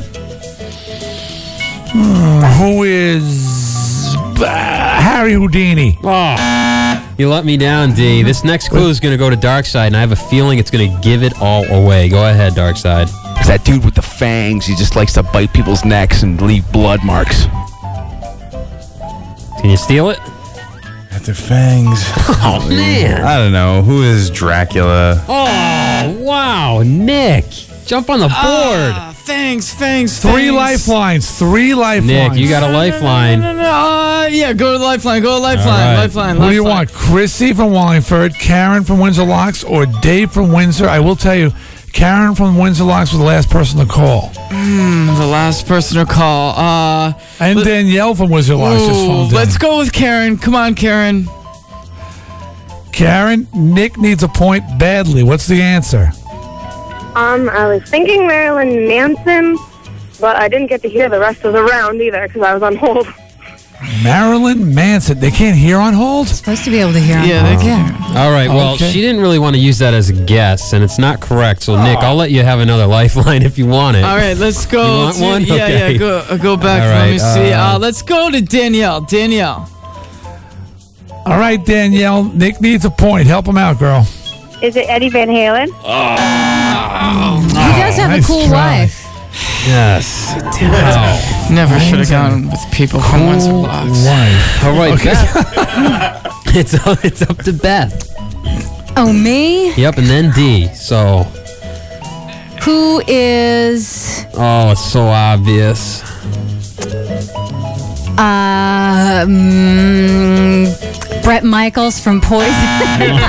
no idea. I don't know. I'm going to go with uh, myself. Who's D. Snider? Hey, there you go. D. Three. Boom, boom, boom, boom, boom. Wow, See, you have to D. dismiss the high one. They think I get high. Wow, D. Oh, man, you're looking untouchable at this moment. You got three points. D, aside from thinking you get high, they also think you run around biting people's necks until they bleed. And I have an enormous Schwanstucker. Well, I did have the fangs, and I do have a reputation as such from uh, my dear friend Howard who spread that spread that rumor for years. So, uh, yeah. Oh, I've got three points though. All right, one more Right question. on. One more question. Then the Blitzkrieg round. No lifelines left. I'm sorry, they have all been exhausted. All right, Darkside. You might want to jump on the board here before we hit the Blitzkrieg round. This first clue is for you. Well, it's when you take a Flurby and you step on them and you smash the out of it and peel out on it with your slicks. A Furby? Is that what he said? Is that what he said? A Furby Yeah. doing that to a Furby?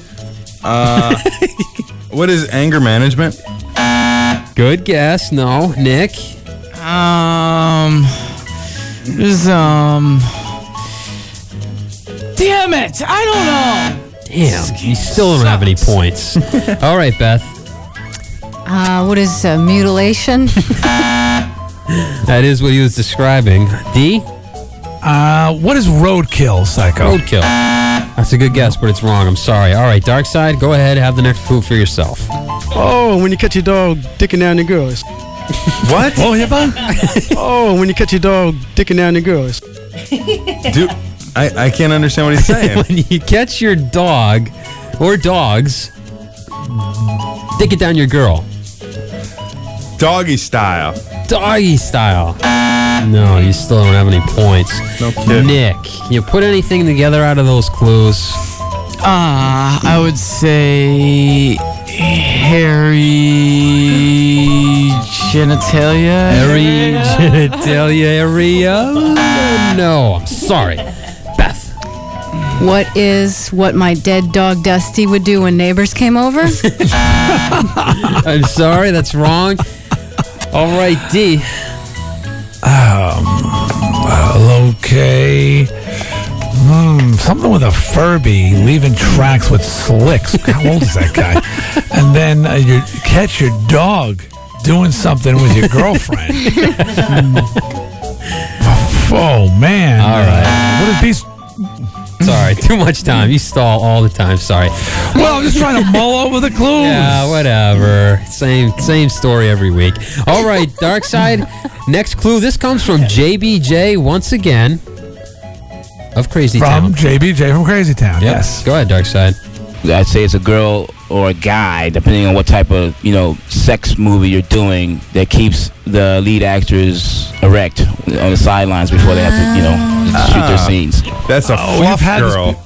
Oh no, I'm taking that back. That's wrong. That's not the correct What? answer. Oh, screw you, No, it's not. Sean, I watch I'm pornos. bringing. I'm bringing. Oh, okay, Sean. I'm coming to you.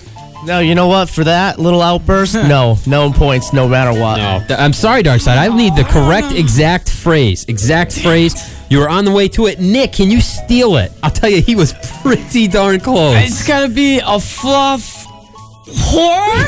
Fluff whore. Fluff whore. Sean? Uh-oh. Absolutely not. It's not the correct name. Come on. Oh, man. Is it my turn? Some interesting pronunciations. Yes, Beth, do you Your want to turn, steal Beth. it? What's a fluffer? Okay. Damn it. We had that Oh. question before, didn't we? No, we talked about it before. Yeah, we we never told had a that. fluffer. I can't believe Beth got the answer right. I had to I'm tell sure I you took what it another point. was. yes, you did actually. all right, all right. Nick, Darkside, stop crying because F you. you guys have no points. F you. You should be banned. Yeah, F me? No, F you. Nick, you're going to start off the Blitzkrieg round with two automatic points. Yeah, yeah. Way to go. Wait a All right. minute. I'm doing good this week. I didn't say F you. No, I want no controversy because the Blitzkrieg round starts now for the Yes. schizophrenia painting behind me. I'm starting with D. Snider. What's the most difficult poultry to raise? Too Chickens. late. Darkside. Chickens. No, Nick. Turkey. Yeah. Nick. Yeah. Moving on to Beth. What stringed instruments are placed directly in front of the conductor? Too- Oh, that's too late. D. Violence. No, Darkside. Uh, uh, No, Beth was too late, Nick. Viola, viola. No, it was the cellos, but Beth was too late. Moving on to Beth. According to D. Snider's Teenage Survival Guide, how many different expressions does D use for the term masturbation? 17. No, D. Three. oh, close. Darkside. Four. Yes, Darkside, one point. Moving on to Nick. What handicap device did Ronald Reagan start sporting in 1983, sparking a 500% increase in inquiries? A cane. A No, cane. no, Beth. Eyeglasses. No, D. Nose no, job. Darkside. Penis implant. Oh, hearing aid. Moving back to Nick.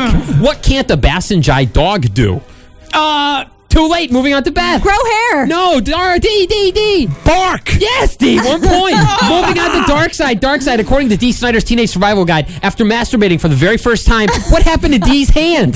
It got hair on it. No, Nick. carp tunnel. Carp No, tunnel. Beth. Nothing. D. It smiled. No, it fell asleep, D.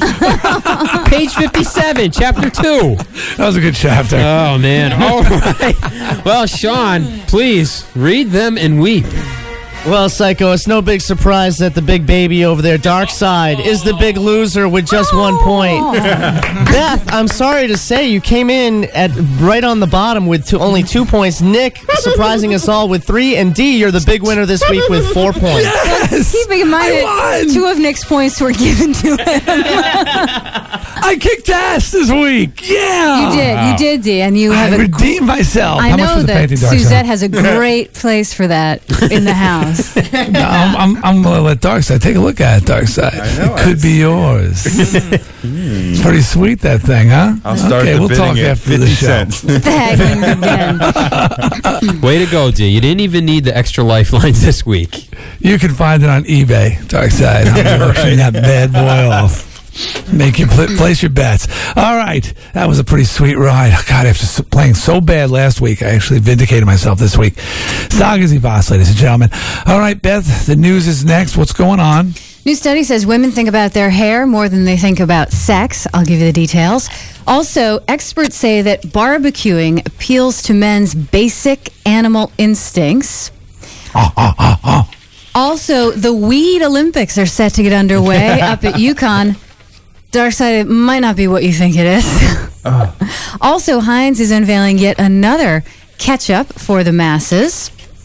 I don't know if you knew this, but it is International uh, Zeppo Marx Week. I'll tell you how you can get involved in that. Zeppo, the fifth little known Marx brother. Yeah, Zeppo. and the love lives of not only Anna Kournikova, but also Venus Williams. How you doing? Right on. And Rock Cats tickets when we return. D-Side Radio Night at the Rock Cats coming tomorrow night. So uh, this is one of your last chances to join the show. Stick around for more D Snider Radio. It's Radio 104. WMRQ, Waterbury, Hartford. He needs controversy to keep him famous because of his unfortunate dearth of talent. Shut your mouth. D. Snider Radio. It's always nice to meet a fan. On Radio 104. We had a uh, breakdown here. Now back to D. Snider Radio. Stop sucking right now! What do you mean?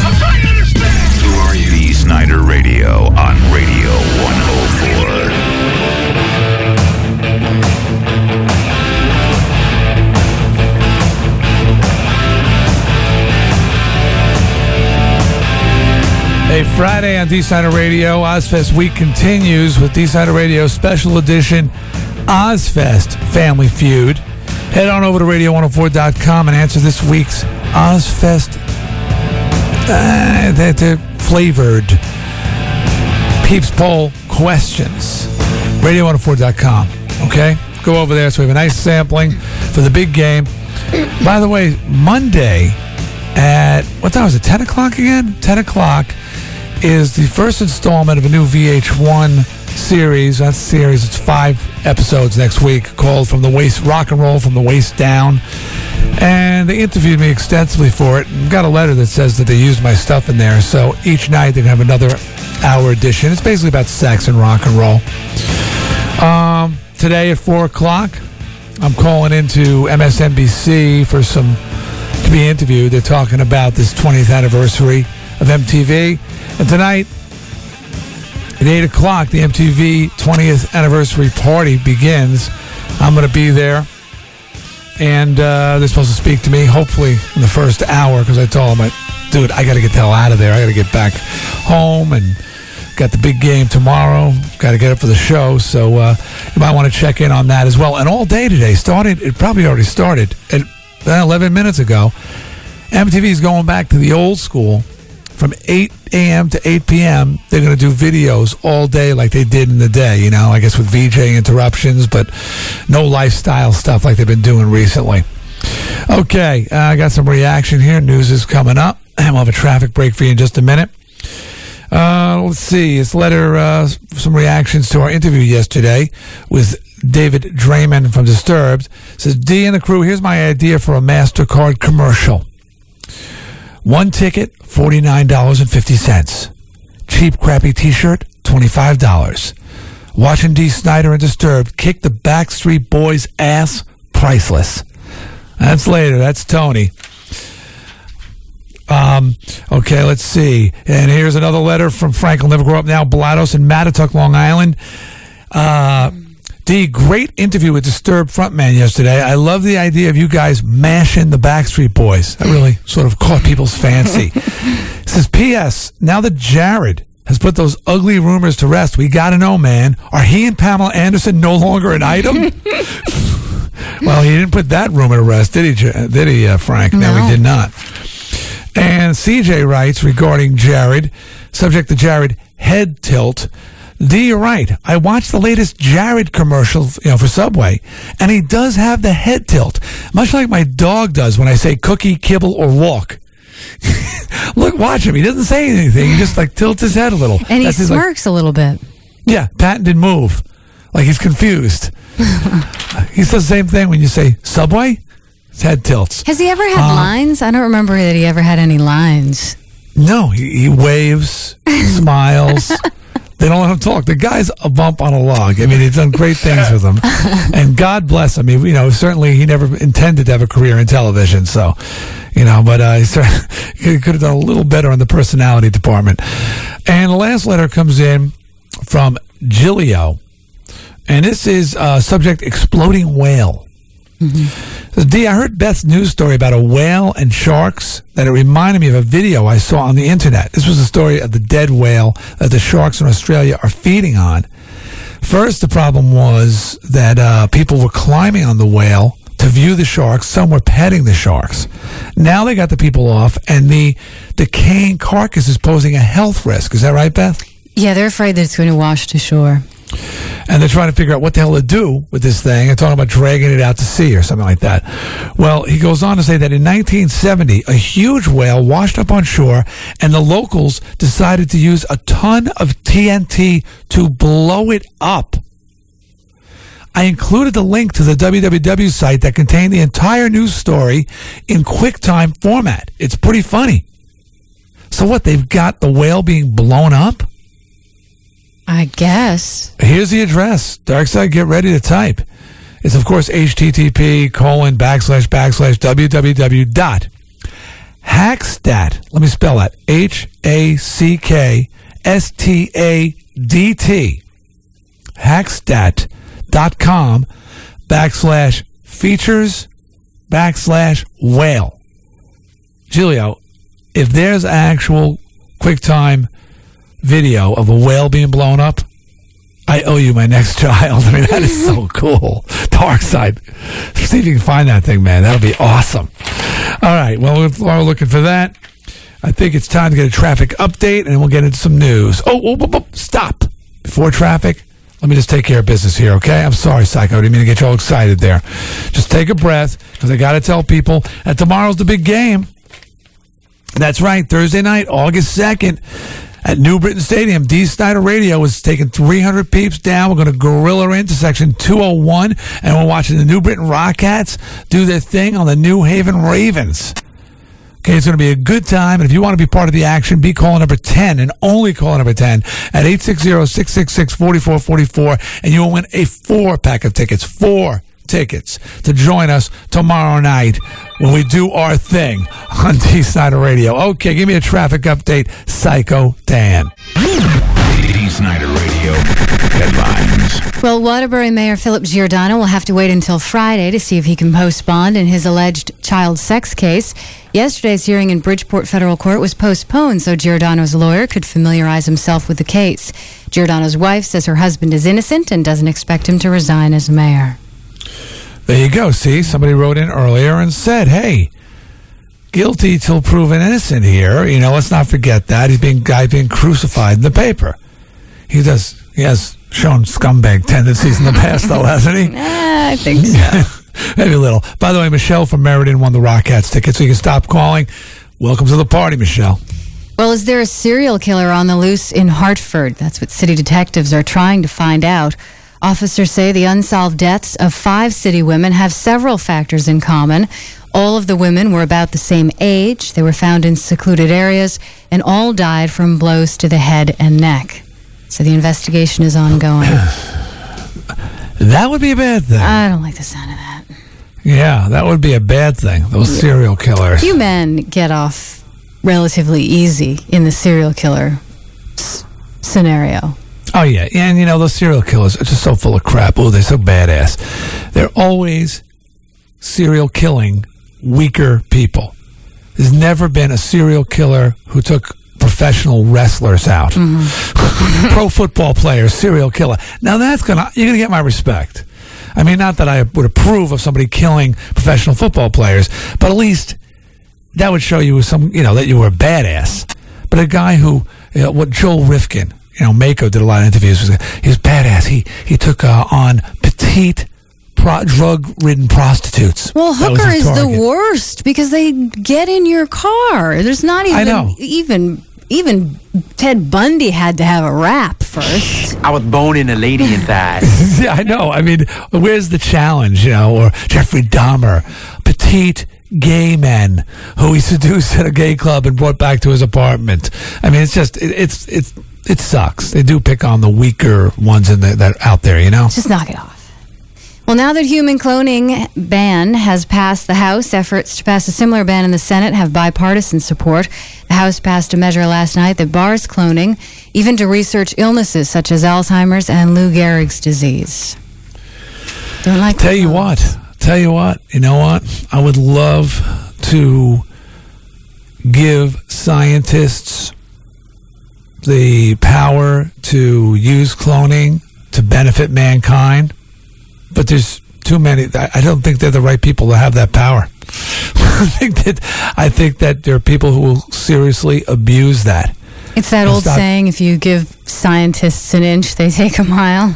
Yes, it's the old Yeah. saying. It's the old saying, and you know because they, I mean, well, first of all, you got people who are uh, put the money issue aside, and just you know that that, that scientists, as a rule, so this is just my you know observation, are focused on the technology and focused on the, you know just the possibilities.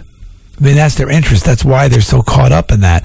And they're not really, uh, they don't seem as caring about the moral issues or, or the, you know, those things as far as that's concerned. And I know morality is definitely something that's, you know, that's a matter of opinion, but I think it's a dangerous. I, I don't just. I don't totally disagree with them. Like you know, clamping down on it, making sure it stays under control. I mean, think about this. Think about this. Cloning, taken to taken to its insane end, could mean multiple nicks. What's Because, You know, he thinks he's the excrement in there. I mean, th- he thinks he's the he thinks he's God's gift. he have no problem making multiples of himself and just sitting around just marveling how fabulous he is. how it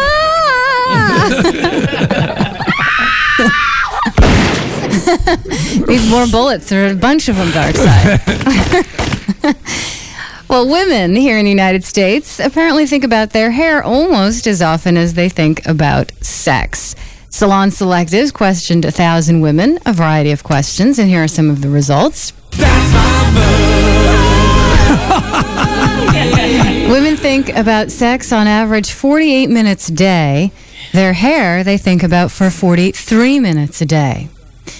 One in five women say they'd give up great sex or personal wealth if they could have eternally perfect hair. Oh, I think my wife is on that list. totally. I think she thinks about the hair way more, hours more. Really? Oh yeah, totally. Um, She's not sexually motivated. She is definitely hair motivated. Everything's about the hair, and and she's like so frustrated with her hair in, in recent years. I think she'd give up her children for perfect hair, for like hair that was just like eternally just looked killer. I suppose when I'm drying my hair in the morning, I I'm not really even thinking about it, but uh, I see it in the mirror and I think it looks bad, I certainly don't spend 43 minutes a day thinking about my hair. Oh, Suzette, way more than that, hours. But she, yeah, she's got her hairdresser's license. Yeah. She's very, you know, makeup, hair, clothes. Mm-hmm. She's a, you know, FIT graduate. She's a cosmetologist. She's got all that. So I mean, that's her focus. So she's in the hours on that stuff. 38% of women say they'd rather be late for an important meeting than show up with bad hair. 76% say by the end of the day, they usually end up putting up their hair in a ponytail or a bun. Two in five women say they'd like to have someone else's hair. Favorites include Julia Roberts and Jennifer Aniston. And also, two in five women say they have changed their hairstyles to please men. Nick spends 43 minutes thinking about his pubic hair. so, I mean, he's, he's up there with that. Hey, Somebody's fabulous! uh, Tom, the scientist, is on the phone to tell me he cares about people. Okay. Well, I didn't say every scientist doesn't care about people, Tom. Hey, D. How's it going? All right. Are you a scientist? Yes, I am. And what's your And, uh, field of, what's your specialty, Tom? Um, by training, I'm a biochemist, but I've been in the uh, diagnostic industry for 10 years. And, uh, what's that? You're here to tell me that you care about people? Yes, I do. And uh, I think human cloning would be useful in terms of uh, like organ, organs for uh, people that need them and such like that. Uh, you know, you guys were talking earlier about uh, giving a kidney to Nick. Why would you have to give one up if you could b- create one in a laboratory? Yeah, that'd be awesome. A lung too, man. Liver. Well, Tom, uh, well, what I, I started to say is I totally agree with that, but there's just this fear that it could get some kind of thing could run away with itself, and you'd have these Oh, very wealthy people like. understand that, I understand that um, people get greedy. Uh oh. Now, if scientists could Tom. only fix the cell phone. Yeah, work on that cell phone. I was wondering more about that. Well, so called experts in the field say barbecues bring out men's primal instincts. You know, excuse me. Yes. Is this just on that hair thing? Yeah. I mean, just just you know, backing up what you were saying, about people being preoccupied with the hair. Psycho Dan, the reason he shaved his head because he was so preoccupied with his afro, he never left the house. he used to have this huge afro, real old school thing. I can see. Finally, he just said, "I can't stop," you know, fiddling with it. He's corn, you know, put the pick in it. yeah, cornrows some days, uh, threads another day, you know. so it's, it's but he finally just said, you know, shave it and let me get on with my life. Hey, I'm where sorry. the white women at? That's all right. So what were you saying about the barbecue? Because you know I'm interested in this. Well, yes. Experts are saying that barbecues bring out men's primal instincts. They say you all are unable to resist the lure of lighting an open fire and feeding your family. Duly noted. Territorial barbecues are said to be a throwback to the Stone Age when men needed to show women that they could light fire and supply her with food.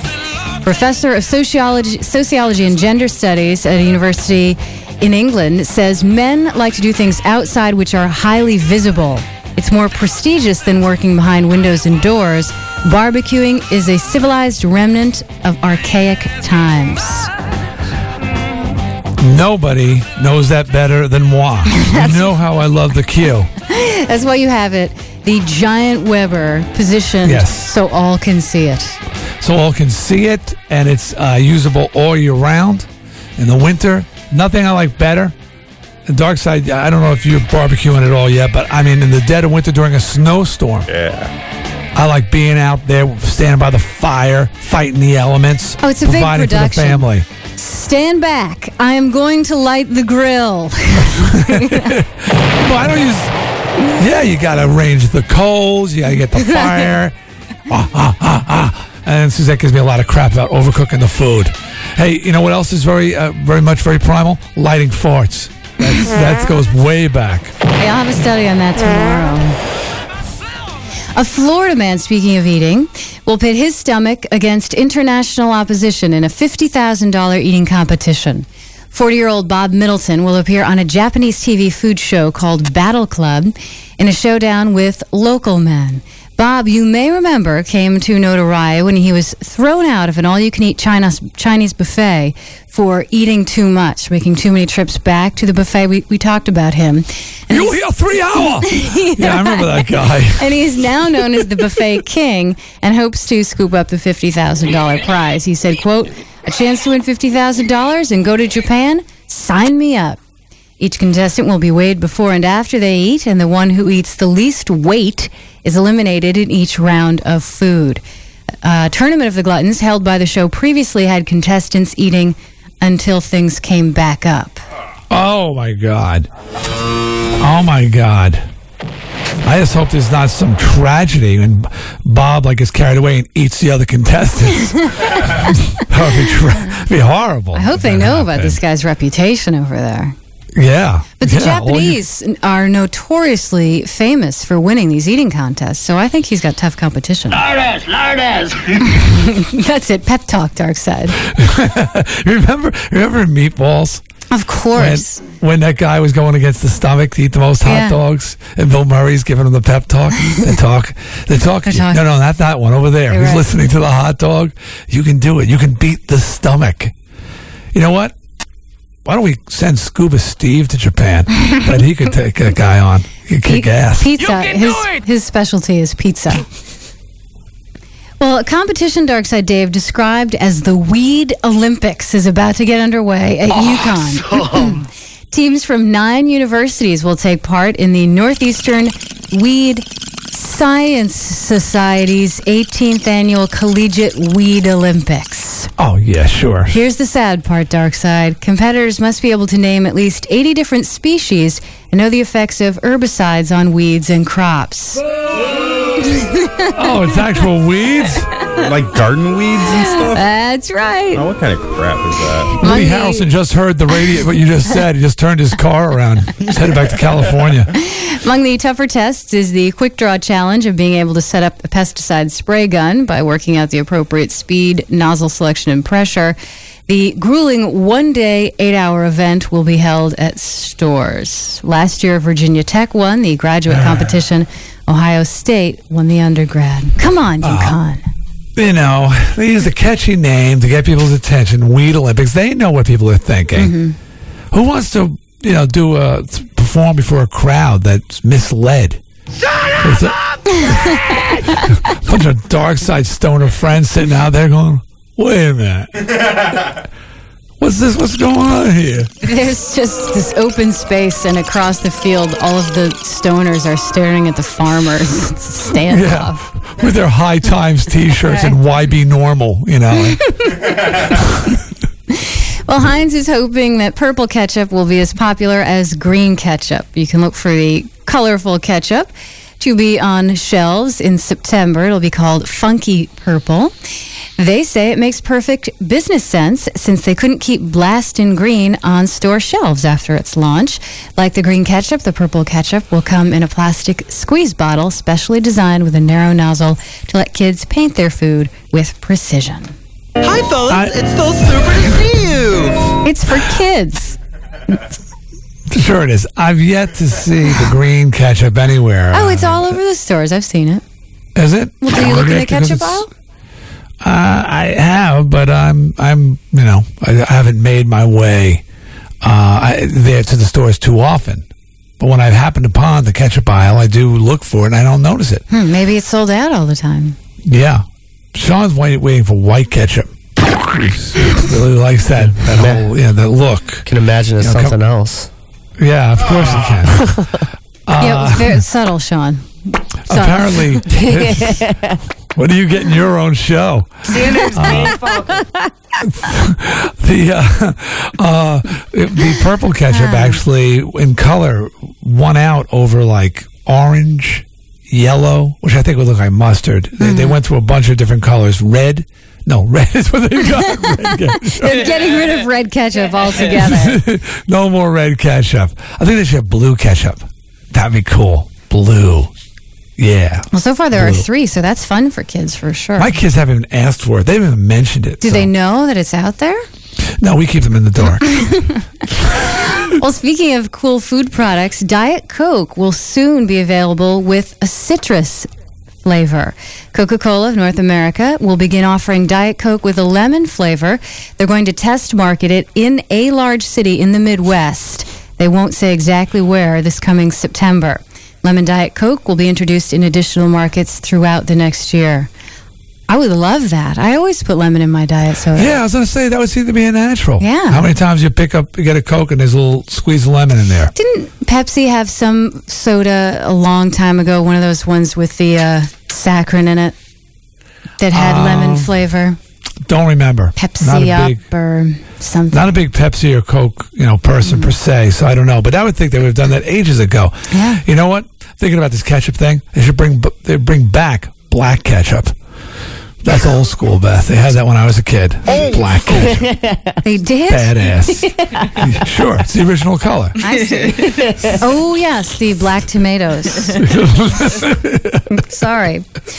Well, Zeppo Marx doesn't usually get much respect. He's often considered the forgotten Marx brother. However, Hold a second. Did anybody know that Zeppo Marx was a Marx brother? I've heard of Zeppo. Have, Darkside? Yeah, I've heard the name. Okay, you, you want to talk about? Go ahead. I'll tell you about Forgotten after you tell me about Zeppo. Go ahead. Well, there are a lot of people, though, who think that Zeppo is worthy of respect, and the Society for the Prevention of Abuse to Zeppo, or SPAZ, is declaring August International Zeppo Awareness Month. In the past, Spaz members have tried to point attention to Zeppo's talent as the straight man for Groucho, Chico, and Harpo, and for his other qualities. And this year, the group is asking people to find a Zeppo in their own lives, someone who's underappreciated, and give credit where credit is due. I'm going to call AJ Pero up right now. He's the Zeppo of Twisted Sister. Actually, there's another Marx brother who's even less known than Zeppo. Does There anybody is? know his name? Yep, there was a sixth. Uh, Gumbo? Close, Gummo. His name was Gummo. That's right. Did you, did you make that up or something in your Uh, mind? Yeah, it was something in my mind. Yeah, Gummo. Yeah, he actually was an older brother, and he was performed with him in vaudeville, and then like just you know said this blows, big mistake. But yeah, Gummo Marx, Zeppo. Zeppo's other good qualities, none. you know, he used to sing in all the movies. The singing Marx Brothers. Hmm. Who cares? The handsome one, apparently, as well. So, I don't know. Let me just tell you two more quick things. Anna Kournikova, remember there was speculation that she had gotten married and then her father, among others, had said it's not true. Well, she was at a tennis tournament playing in a doubles match with Martina Hingis, her partner, and she was wearing what looks suspiciously like not only a giant engagement ring, but also a wedding band. Now, no statement was issued, but people again are speculating that she is, in fact, married to 31 year old hockey player Sergei Fedorov. Was she walking a little differently? She was playing tennis. Oh, she was waddling around the court. Well, that seals it, doesn't it?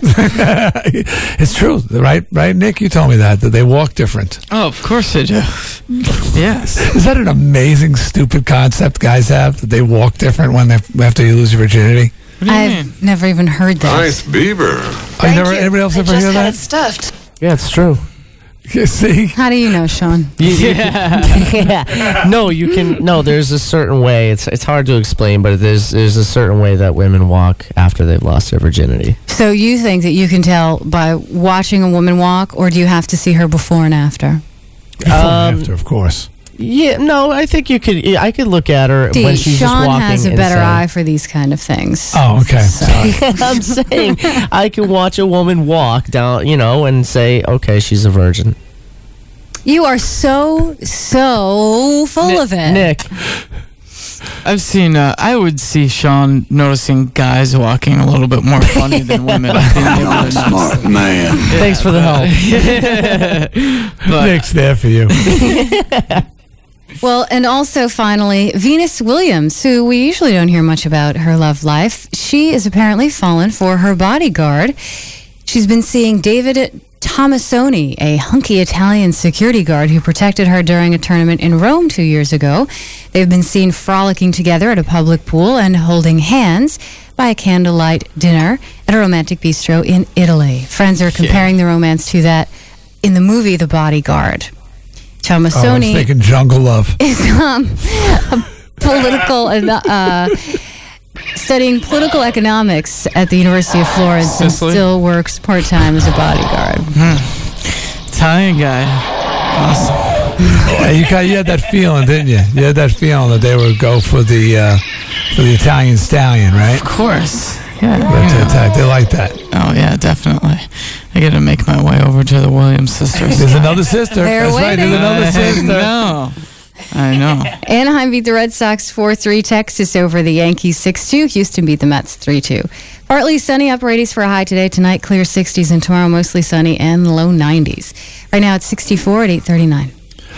All right, well, we're going to take a break. When we come back, it's time for, once again, uh, at the Ozzfest with Mudbone, a special feature on this week's uh, Ozzfest week on D Snider Radio, of course. And we have an interview that we taped when we were down there last week um, with Linkin Park. We talked to Chester and Phoenix. Um, and, and like I said, I got the producer's seal of approval, a special, unsolicited phone See, call. I knew the stupid phone call was just like I should have never done it. Wait a minute, wait, but he wait, needs wait a minute. positive affirmation. I didn't. I mean, I'm, he, he thinks I'm goofing on him. I'm not, honestly. When you say like when you say the special seal of approval, it makes me feel. Oh, okay. like- well, I am like you know, I, I am sort of No, I just- hamming it up, but I thought, but uh, that meant a lot. You don't call all the time to say. Well, yeah, I don't really like calling good. you and bothering you with things during the day, and I just. So you, I mean, you were so you were you were very uh, you were listening to the uh, interview, and you were impressed enough to call and uh, and and say something nice. I don't. yeah, I found it that, interesting. It was good. That meant a lot to me. Cool. Good. So I uh, so I do appreciate it. Um, so and I I was just I was sort of bragging about that that I got the gold star. we get gold stars here at East Side Radio. Nick gives them out. It's really cool. We got a chart, and if like you get a, like a whole line of gold stars, you get like pen and pencil set. It's really nice. With Nick's on the pen, and when you turn it upside down, his clothes fall off. It's disgusting.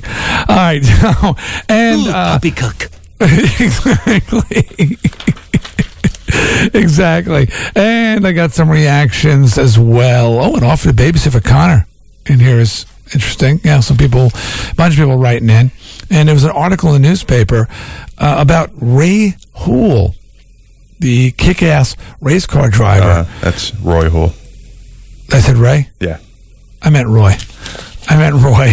It's did I say Ray? Just just that just is Ray's his brother, uh, Roy Hool. Okay, so I want to share that with you as well. So uh, the interview with Linkin Park and at the Ozzfest with Mudbone coming up next on Dee Snider Radio. Do stick around. It's Radio 104. Dee Snider Radio. Zip zip. I'm there. On Radio 104.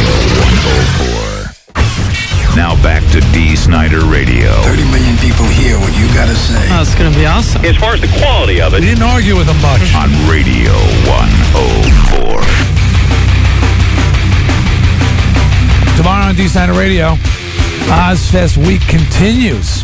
Ozzfest, of course, coming to the Meadows. Sold out show this Sunday. Radio 104 will be there. Loud and proud. Uh, and tomorrow we're going to be talking to Twiggy of Marilyn Manson. An interview that uh, was hard fought, to say the least. Kind of disgusted with them. But I'll talk about that some more later. And uh, Friday special newscast, entertainment news, Beth Lockwood. She's always got the story. She's got the inside track on Hollywood. She is hooked in. Oh, I've got my finger on the pulse. All right. Yes, you do. Yes, you do. And right now, I want to tell you how you can win my Sea-Doo personal watercraft. That's right. You can win my Sea-Doo personal watercraft. Now through September 3rd, all you got to do is register at any of three locations Humphreys East in New Haven, Humphreys West in Westbrook, or Land and Sea Marine in Waterbury, where I picked the Sea-Doo up. And by the way, say hi to owners Bob or Phil when you're there. And uh, register. What is it? Like a box or something that's there at the place? Yeah, we Nick, have how's this registra- we have registration boxes. All you got to do is fill out a little slip with your information, stick it in the box, and you're entered in the contest. Right, and on September 6th, I'll be giving it up to one lucky listener. And this thing is so choice. It's a 2001 Sea-Doo GS two-seater. It's worth more than seven grand. Comes with a trailer and everything. It's just, I'm telling you, it's awesome. The fam has a blast on this thing. And you can register all the way up to Labor Day, which would be 104 Fest. And then a winner whose name will be pulled on September 6th, 2001. I got the Sea-Doo for the summer. Register now and make it yours for the rest of your life. God, that's poetic. Okay, Psycho Dan, traffic police. Hey, this traffic report is brought to you by Amica Insurance Auto Home Life Integrity. All right, traffic beginning to break up now out there. 84 East is delay free. 84 West, just a little bit of uh, steady traffic leading up from exit 62 up to exit 57, where that off ramp has been open. There's no problem there, just a little bit of leftover traffic. Then it gets a little bit heavy over the Bulkeley Bridge. 91 South, a little bit of steady traffic, mostly in the right lane from exit 34 into downtown. 91 North is delay free. Route 2, just a little slow from exit 3 up to the flyover. 91 South into New Haven looks good. 95 South, just a little bit busy approaching the Q Bridge. Once again, down in downtown New Haven, a bunch of streets are closed for repaving. I'll list them off quickly right now. Liberty Street between Edgar, Richard, and Dyer Street. Cedar Street between Carlisle and Columbus. Chapel Street between Orange and College. Howard Ave between 5th and Columbus. All closed for repaving. That's all this week. At 8.50, I'm Psycho Dan with this Modern Rec Report on Radio 104. All right, we've got some reactions here before we get into our interview with the guys from Linkin Park and uh, Brand and at, at the Ozzfest with Mudbone coming up immediately after this. So hold on. um, I told you yesterday that I was contacted by the producers, people over at Who Wants to Be a Millionaire, and in September, October, they're doing a rock and roll Who Wants to Be a Millionaire, and they asked me if I would be on. I said, "Yeah, I'll be on." Task in Oakville says, Dee, uh, just a quick idea. How about having a trivia contest for us peeps to be one of Dee's lifelines? Not that you'll need it, of course. Of course. I mean, come on. You're not really considering having Nick as one, are you? There could be questions in certain types of categories where you might want some backup. I think that's interesting. I do too. I think that uh, I think that's a, a distinct possibility because I think I get a few lifelines. And why can't one of them be a really good rock trivia peep? You know, is why don't we? now? Is it all rock related or is Yeah. it just rock stars? Oh, so the questions are all Oh. about music. Actually, I don't know about that. I could be wrong. I could be wrong. It's not like rock and roll Jeopardy. I don't think it's probably just more like rock people are answering similar questions to usual, but easier. I mean, they make they make them easier. If you ever see Celebrity Jeopardy, it's a lot easier than they have for the brainiacs. Well, what I'm they gonna get do, an answer to that. Well, what they do on uh, when they have uh, celebrities on, like uh, this week they have a bunch of actors and stuff. Um, uh, what they do is the first round up to a thousand dollars, uh, you get help from the other celebrities that that are there. They'll yell out the answers if you don't know it. So you're basically getting to that thousand dollar mark anyway. But the questions don't change; they're all still all over the place. General knowledge questions. But do they seem a little easier? Um, no, they get. I mean, it's always easy up to a thousand anyway, and after that, they get they get harder as you go along. Definitely. Well, I'll find out for sure. But anyway, slice it. So if it's rock and roll millionaire and the questions are rock oriented, then we'll do some trivia on the air. We'll have a you know a contest, and we'll get one lifeline from the peeps who's really good with that. If it's general knowledge, then we'll do some general knowledge trivia, and we'll uh, get some someone who wins to be one of my lifelines who's got the general knowledge thing down. You know, I mean that's uh, so. I think that's something to definitely consider. Good idea that came in from uh, Task in Oakville, and we'll consider it. Now here's an article actually in uh, it's from Friday's Journal Inquirer. Is that what it's called? Yes. Journal Inquirer, and uh, it's uh, by Matt Buckler, and it's about you know racing. And the first half of the article seems to be about somebody else who we don't care about. Then the second half of the article is about uh, it says resurgent Roy. I'm going to read this. Says race cars are breeding grounds for decals and bumper stickers. Seeing a car without a decal is like seeing a cocktail lounge without a neon sign. Most of these decals are supplied by auto parts manufacturers, but there are some differences. Roy Hool of Stafford, for example, has the only late model car in the paddock of Stafford Motor Speedway with Dee Snider stickers on his car. Yeah, Roy! Sorry, I called you Ray earlier. Roy! Woo! But there is a logical explanation.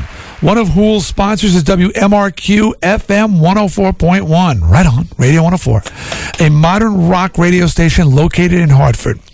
Quote, they got a great bunch of guys at the station, and Dee Snider has really been supportive. Unquote, Hool said. It's made a big difference for me. Yeah, we're there for you, Roy. I almost said Ray again. We're there for you, Roy. Darkside every week's been saying, you know, check them out, check them out. with what the hell's going on this weekend. It goes on to say, so has Hool, who is in his third year driving a Stafford late model. Oh, so ha- oh, I'm, I'm skipping here. It says he currently is in sixth place at Stafford sta- at, at Stafford standings with four top five finishes in 13 races. Yeah, yeah, brother Hool. Good for you, man. Good for you. You're making us look good. Thanks, buddy. He's getting the coverage, and uh, people should go down there and cheer him on. Let him know. Hold up the D Euro, the big D Euros. Let them know that you support Brother Roy. And lastly, oh, I told you someone wants to babysit. Subject: I'm available.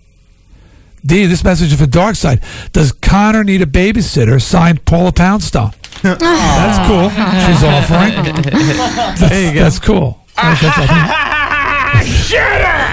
I think that's very cool. Wait a minute. Zalman's on the phone. Uh oh. Maestro, dig out his music. Yes. Who signed the Z- Who shined the Z? Shined? Signed. Zalman! Zalman says Nick is wrong again. Welcome back to the show, Zalman. Hello, Dee. How Yeah, are he's you? Not completely off, but it's 32 they can help you up to. So you're guaranteed, essentially, unless they um, screw you up, unless it's a really tough $60,000 one or something, you're guaranteed to get up to 32, and then you start using your other lifelines. So okay, so so yeah, I thought that was kind of low, Nick. They let you get all the way up to a thousand. that doesn't make you look too good. So it's thirty-two grand. And um, have they had a rock and roll millionaire before? They've had a rock star one that um, Gene Simmons was at, Lars Ulrich, but then a couple of not very rock people as well. Um, what's her name? Amy Grant was in that one too. But they don't ask just rock oriented questions, right? They ask general knowledge questions. The only one that I've ever seen that they've asked specific questions was one Super Bowl one. Everything else has been general knowledge. They sometimes kind of throw you a bone in there. Like they'll usually include a fairly easy music question in there for the musicians. Okay. That kind of thing. But other than that, it's generally a um, it's generally about as difficult as a regular one. And you'll some be- people Go some ahead, people Tom. have done really well. And you'll be giving the money to charity, Dee, right? I don't think you get to pocket it. Yeah, Suzette was bummed about that. She, she was like, "You got to do it. It'll be great. You can make some real money." I said, "It's for charity." She goes, "Oh, that's f that." Do you get to use it as a deduction, though? Or is it because it's forced charity? You don't? Well, that's the second thing. She said, "Well, it's a good deduction." I said, "I don't think I get the deduction. I think that that the TV show gets a deduction." Well, that's a question for tax lawyers. Uh, hey, Zalman, you're going to be on pretty soon, right? Yep, August 16th, Thursday night. All right, we're going to be teasing that, and you have been unable to say how well you've done. Correct. You can't say what questions you were asked. Correct. Can you if say anything? in the hot seat. You can't say you were in the hot seat. Yep. You can't say anything. Basically, but I can talk about the experience up to the start of the show. Well, was Regis at least cool to you, Zalman? Did you guys bond? Let's let's wait on that one. You can't even say that? All right, Zalman, we will absolutely talk to you after it airs, and we will definitely let people know in the audience that you're going to be on. And many people want to see the legendary Z-Man, Zalman, on the air, and that's happening on the 16th of August. That's oh, going to be a big week. August 14th, Twisted's behind, uh, the Twisted Sister. Uh, um, what was it? God, it was tribute records coming out. The 15th, we're reuniting for an in-store Long Island. The 16th, Zalman on Who Wants to Be a Millionaire, and the 19th, what's happening on the 19th? Oh, Behind the behind the music. Oh my God, what a week that's going to be, Zalman. Yep. You're like the sixth sister. Okay. That's being the 11th knot. Right. She's the 11th knot. You're the sixth sister. Zalman, everybody, thanks for calling in, man. And I wonder if I wonder if Z- oh, Zalman corrected Regis on pronouncing his own name. You're going to have to call him Reg when you're on Dee. Reg? I'll have to call him Reg. Reg. Yeah. Well, Reg. Yeah, I'll call him. How about I call him Reggie, baby? Sure. Mind if I call you Reggie, baby? okay. All right, listen, check this out. This is this week's On the Road with Mudbone special edition. Check it out. Welcome to On the Road with Mudbone from Ozzfest 2001. Hop in, ease the seat back, and enjoy the ride.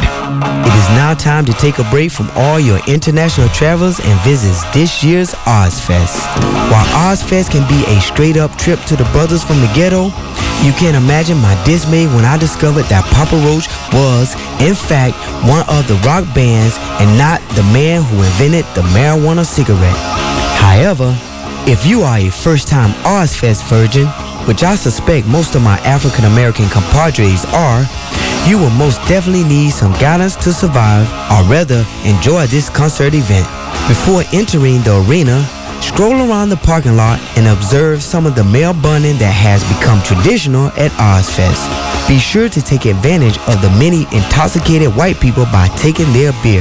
This is called tailgating, or as we say in the hood, robbing Whitey blind of his liquor. After you gotten your drink on, head inside and immediately purchase an Ozzy Osbourne t-shirt to blend in with the crowd.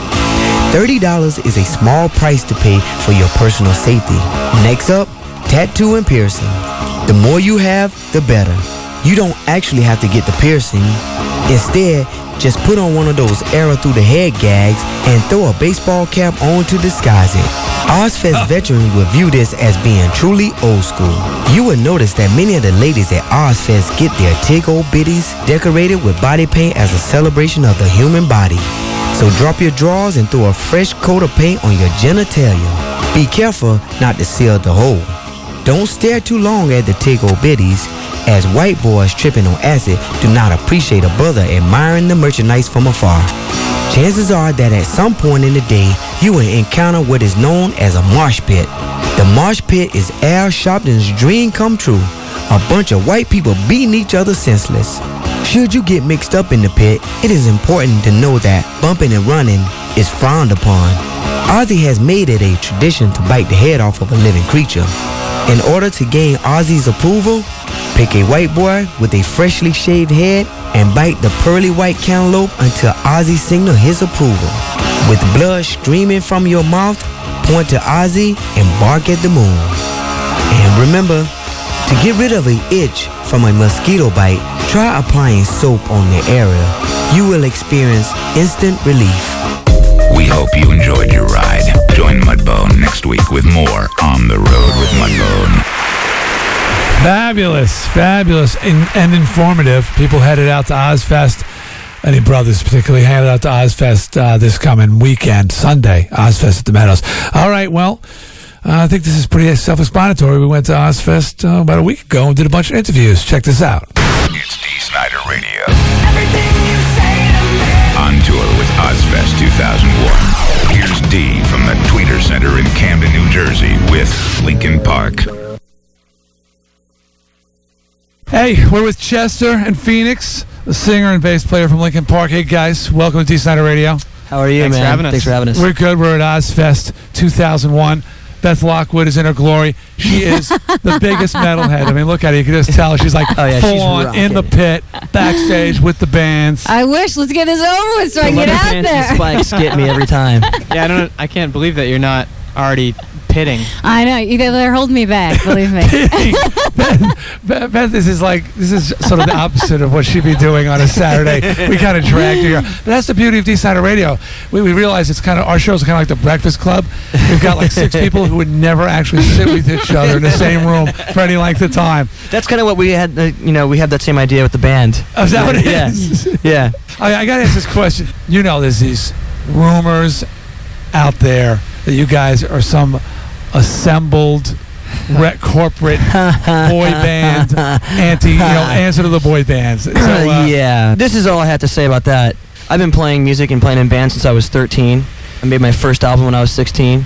These guys have all grown up and known each other, you know, since, you know, some of them since junior high, through high school and college. They got the band together in 1996. They had another singer, it didn't work out. They moved separate ways, so they wanted to find somebody else. I happened to know a mutual friend. He gave me the demo, and I was like, this band kicks ass. Moved to LA.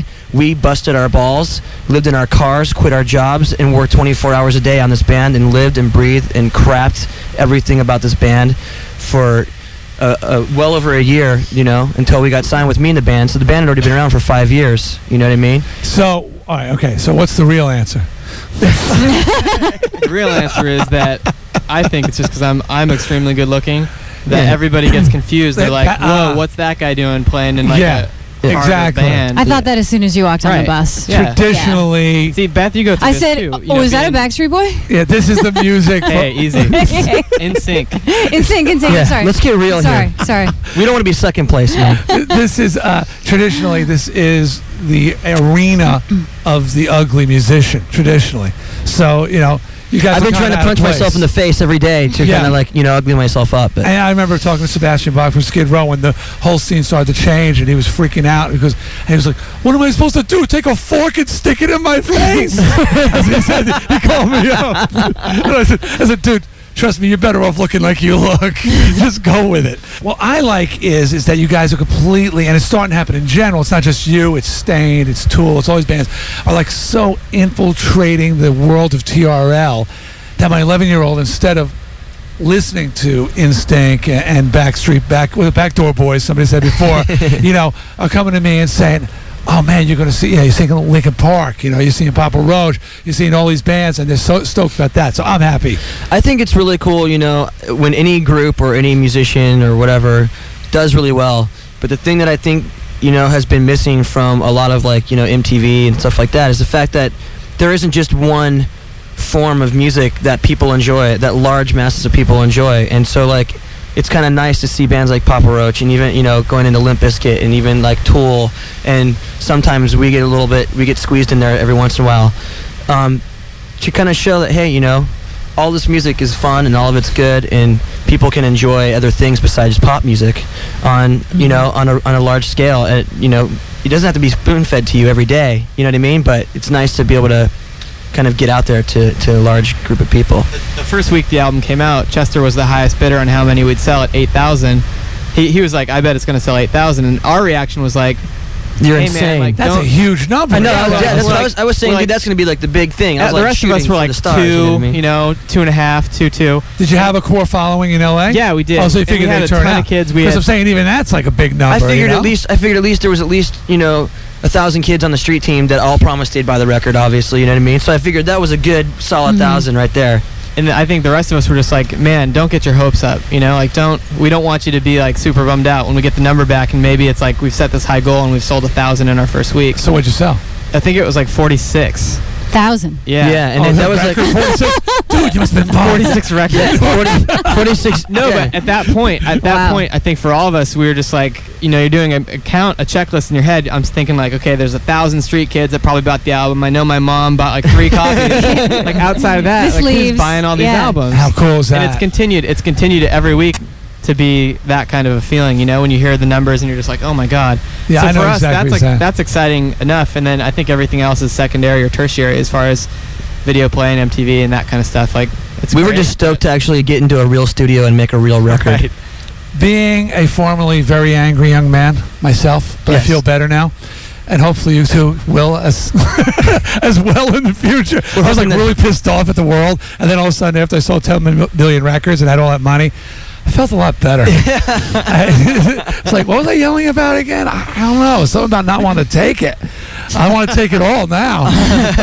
Yeah, bring it on. yeah, more of that. But um, you know, but I was like, I'm listening to your records and I'm saying, all right. I mean, it's really angry. It's really expressive. Love it, love it. You know, my kids sitting there pumping their fists and getting pissed. I'm like, yeah, that's what it's all about. They're saying, but they're, they're that mad without once uttering a curse. And I know everybody asked you about that, and, Yeah. and I, because I couldn't do it without. There's once I couldn't. I, I did. We're not going to take it without saying. F- so, uh, so I mean, is this almost a conscious decision not to do it? Actually, it was more. Uh, Mike and I write all the lyrics together, and you know, there were times where I was like, "This would be like this is what I have in my head," and I just want to yell, you know, "Go f- and shoot yourself in the face." You know what I mean? Yeah. And, sure, uh, sure. And Beth uh, says that all the time. you know, Like and, when, I, when I come when I come into the studio. Or like you know, I want to kill you or again, huh? something. But what turns out was. We kind of thought that was a little too vague. We wanted to get way more descriptive on what we were actually talking about. We wanted to be as sincere and honest about what easy. we were trying to do. Yeah, because there's two of us writing, and we're not. We don't live the same lives. We don't have the same experiences. So if I'm if I'm coming from someplace and Mike's coming from somewhere else, lyrically we have to be able to find a m- happy median. And m- Mike I would not yell, "I want to go shoot yourself in the face," even though I will. So we had to find something where we can be congruent, and we just decided to delve even further into you and figure out what I was really trying to say in that sentence, and I would write that out instead. You know Even though I mean? I, mean I'm a big fan of the F word, it is in a way a crutch. It's very vague. It's it's a mm-hmm. crutch, and like sometimes when I'm mad at somebody, my initial reaction, and I want to like tell them off, is to say, you know what, f you, mother effer. But I'm saying, all right, but now I've changed it, the whole thing. I've brought it down to another level. What I really want to say to them, what, what can, can I tell them off without right. cursing at them? Makes you work harder. Really, it does. And and you want to say, hey, also- don't spit in my beer, you jerk. Yeah, mm-hmm. well, I mean, because as soon as you bring in the curse words, it takes it to another. Uh, I, no, It does. I mean, I'm a big cursor, but I was just curious about that. I love cursing too. I think it's great, but you know, the the record company saves two cents per album if they don't have to put a oh, little parental sticker on it. advisory on there. We got so far saves two cents and use the word tertiary. So you're the businessman of the band. no, that would be Brad. that would be Brad. Yeah, but he There's said a guy that's congruent. even He said more scary. congruent. Congruent. These guys are like way smarter than they're we're, showing. we're just putting on a front so that we, you know, feel better about ourselves. No, no, you, I read you could be vocab books. dunderheaded and angry and still be smart. Everybody's been smart so far. yeah, no. Oh, wait till you meet Dave from Disturbed. The guy's Oh, like we already did. dictionary. He's No, I mean, but, Yeah. but everyone's always so stunned. You know, I'm doing radio now. Whoa, Whoa, he's really intelligent. You know, we're not complete Hello? idiots. Yeah. We play this music because we want to, not because it's the only thing we we can do. It's what we're passionate about and what we love. Now, these guys are from L.A. Yes, we are from Last time I was out in L.A. And this was a couple few years ago. I was like saddened because I hadn't been there in like five, six years, and I was like, God, this is a shell of the town it once was. I mean, in the '80s, Mm-hmm. you know what it was. It was the it was the home of '80s rock and roll, the capital of heavy metal and glam rock, hair bands, whatever. But now with a band like yourself breaking out, is the scene starting to come back over there? It's kind of funny. Like we tried to av- we tried to avoid well, not really on purpose, but we we kind of did in a way try to avoid on purpose getting mixed up in the LA scene. You know what I mean? Yeah, We well, were- we, we were that like became almost a parody of itself in the music industry anyway. Yeah, I mean, we were like, okay, um, we could go compete with all these other bands that have been around for years, whatever, and you know, worry about trying to get a, a fan base really fast and play all these gigs, whatever. We were like, that's kind of pointless if the songs suck. you know what I mean? So Right, like, right, we, right, right. we spent all our time in the closet writing songs and recording and fine tuning the way we wrote. And Are you how saying we now you're out of the closet? Yeah, in the closet Yes. was a weird, a weird. Yes. You heard it here first, it. folks. I'm saying that me and, me and Stefano are now a piece. We're a unit. Yeah. We're talking with Chester and Phoenix from Linkin Park. All right, this is the last thing I want to ask you guys because it's kind of becoming a, a theme. But uh, Beth, who is uh, is a virgin to the Ozzfest environment, it's not her particular cup of tea. although she did own my album, Stay Hungry. Uh-huh. Rock on, sister. I think we all Uh, to pretty much turn me off to the genre. Right, skipped right to you two after that. She uh, she's noticing that lack of tattoos stands out more here Yeah. than having tattoos. Right. I tried to, you know, blend in with the crowd. And uh, no, no, there's no accusation there. But are you tattooless? I'm tattooless. I'm the only guy in the band with tattoos. Wow. Are you? Yes. Is that a statement? Like we met with David from uh, Disturbed. Mm-hmm. Dave was like, "I'm Jewish, and we don't do that." I'm like, "Okay." A couple of the guys in our band are Jewish, and that's why they wouldn't ever get tattoos. But for me, I think I always I liked him and stuff, but I never could really decide what I want. And then I got got to a certain point where I was like, if I get one now, it's just gonna be kind of lame, you know? Like, Right, he gets to a certain I came point. home now like with tattoos, like all my friends back home, my girlfriend would just Like, be like, who the "What hell are are you you?" doing? yeah. All right, I can see that. I mean, I've always, I've always thought tattoos, like, for me, were like really cool. I've always thought they were like beautiful if they were done right. I've never been a big fan of like the Tasmanian devil tattoo, or like you know, cover up. He may insult, insult a lot of people. hey, No, we know what you're hey, I mean, get real. Go get it covered up. You know what I mean? Don't, don't kid for that yourself. stuff. They call it um, I know when you go Flash. flash. Yeah. the stuff on the wall. Yeah, Yeah. I have a buddy. My good- my Al Pitrelli is in Megadeth now, and he'll go to any tattoo parlor without any idea. Walk in and he'll go. Yeah, give me that fire hydrant set on fire. I'm like? He goes, I don't know, no biggie, no biggie. It's forever. It's forever. Yeah, but it's on fire. I'm like, I don't care what. I don't care if it's got sparkles shooting out of it. It's a friggin' fire hydrant. I want the foghorn leghorn on my cat. exactly. What is that? Exactly. Darkside, cover up. So, yeah, I, I try to get all philosophical and Traditional you know, Darkside's work. You really can't. I just like it because for the art, you know. I try to mm-hmm. pin some type of No, you got some personal nice stuff to it, pieces. but you know That what I mean. It's like at this point, you know, I've set milestones for myself. I said when we, any band that I ever go platinum in, I'm gonna get that tattooed on me because that's gonna be the biggest achievement of my of my life. That's my, always been my dream. You know what I mean? That's a good it happened. reason. It got done. You know what I'm saying? There you go. Yeah, so it's like you know those kinds of things Good happen. you, Well, it's great talking to you guys. The new album is Hybrid Theory. So it was great talking to you guys. It was nice meeting you. Thanks for having us in. Snider Radio. What's up, everyone? This is Chester. This is Phoenix from Linkin Park. And you are listening to the rockinest show ever, the D, Ni- Dee Snider radio show. You can call me Steve Snider. Dee Snider.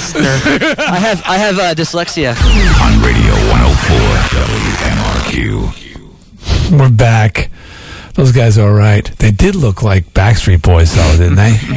They didn't look like a lot of the other musicians gathered for the day at Ozzfest. yeah, yeah. They have a certain degree of problems. That that rumor is rampant, and uh, it, it appears. I mean, I watched this set, and uh, um, although they sounded great, there was sort of a mixed interest in them. I know there's a certain body of the metal community who are very suspicious of them because of this rumor. The- Can't they just rock and be accepted?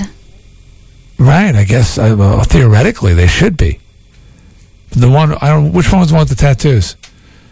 Uh, it doesn't Chester. matter. Yeah, Justin? Chester. Chester.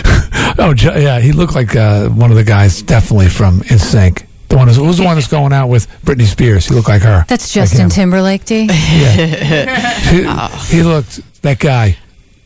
Do you think so, Nick? I, yeah, I guess so. But I must say, I, I was really impressed with their set. There's one set that I really did get to see them actually play a few songs. I mean, they're they impressed me. They rock. And I- you look like you could be in that band.